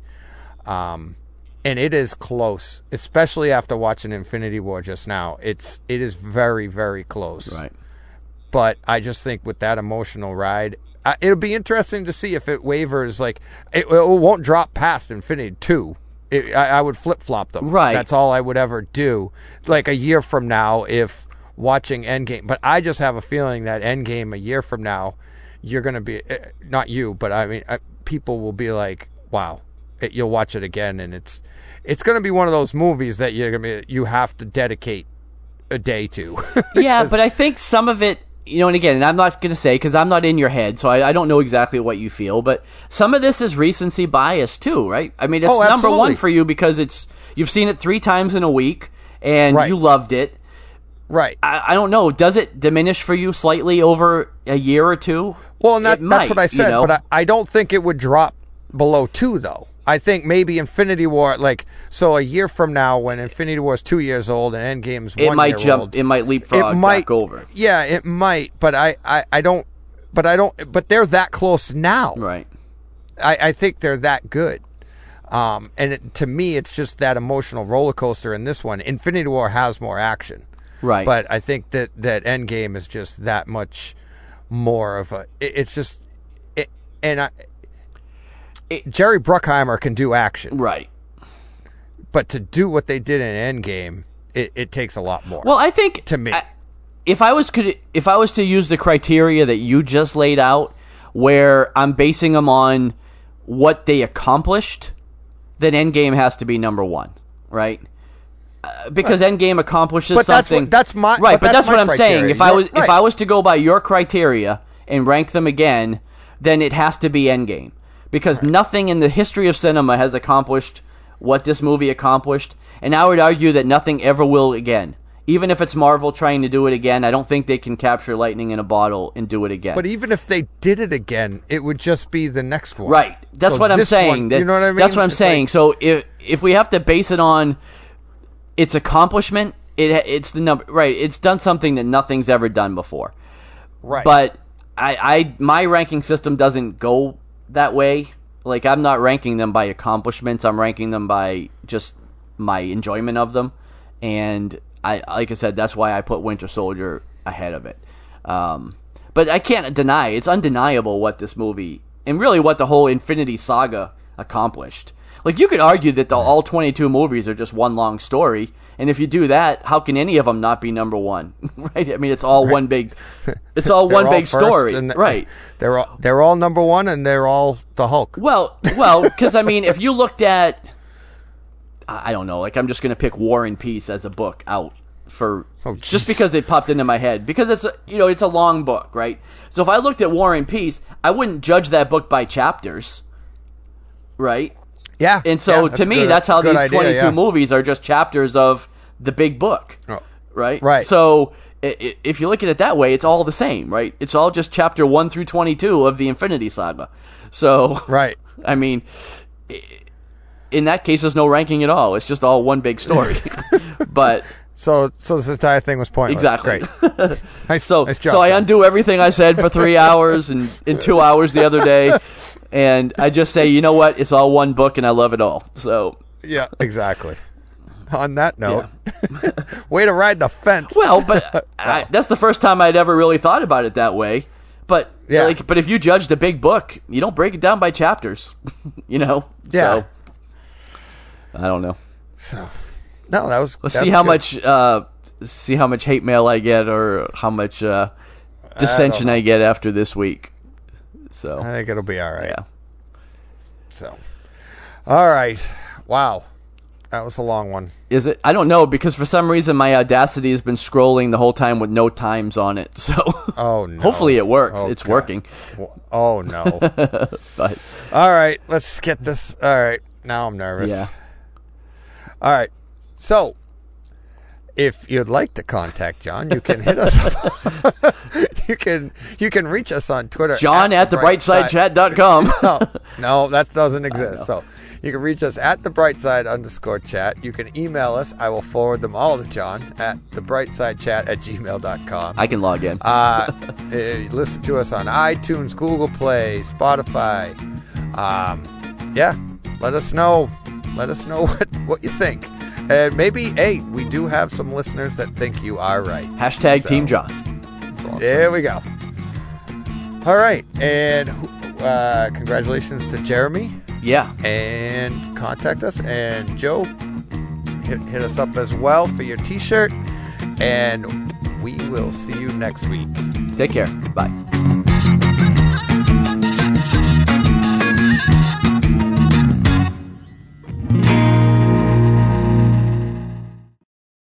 Hey, Fred.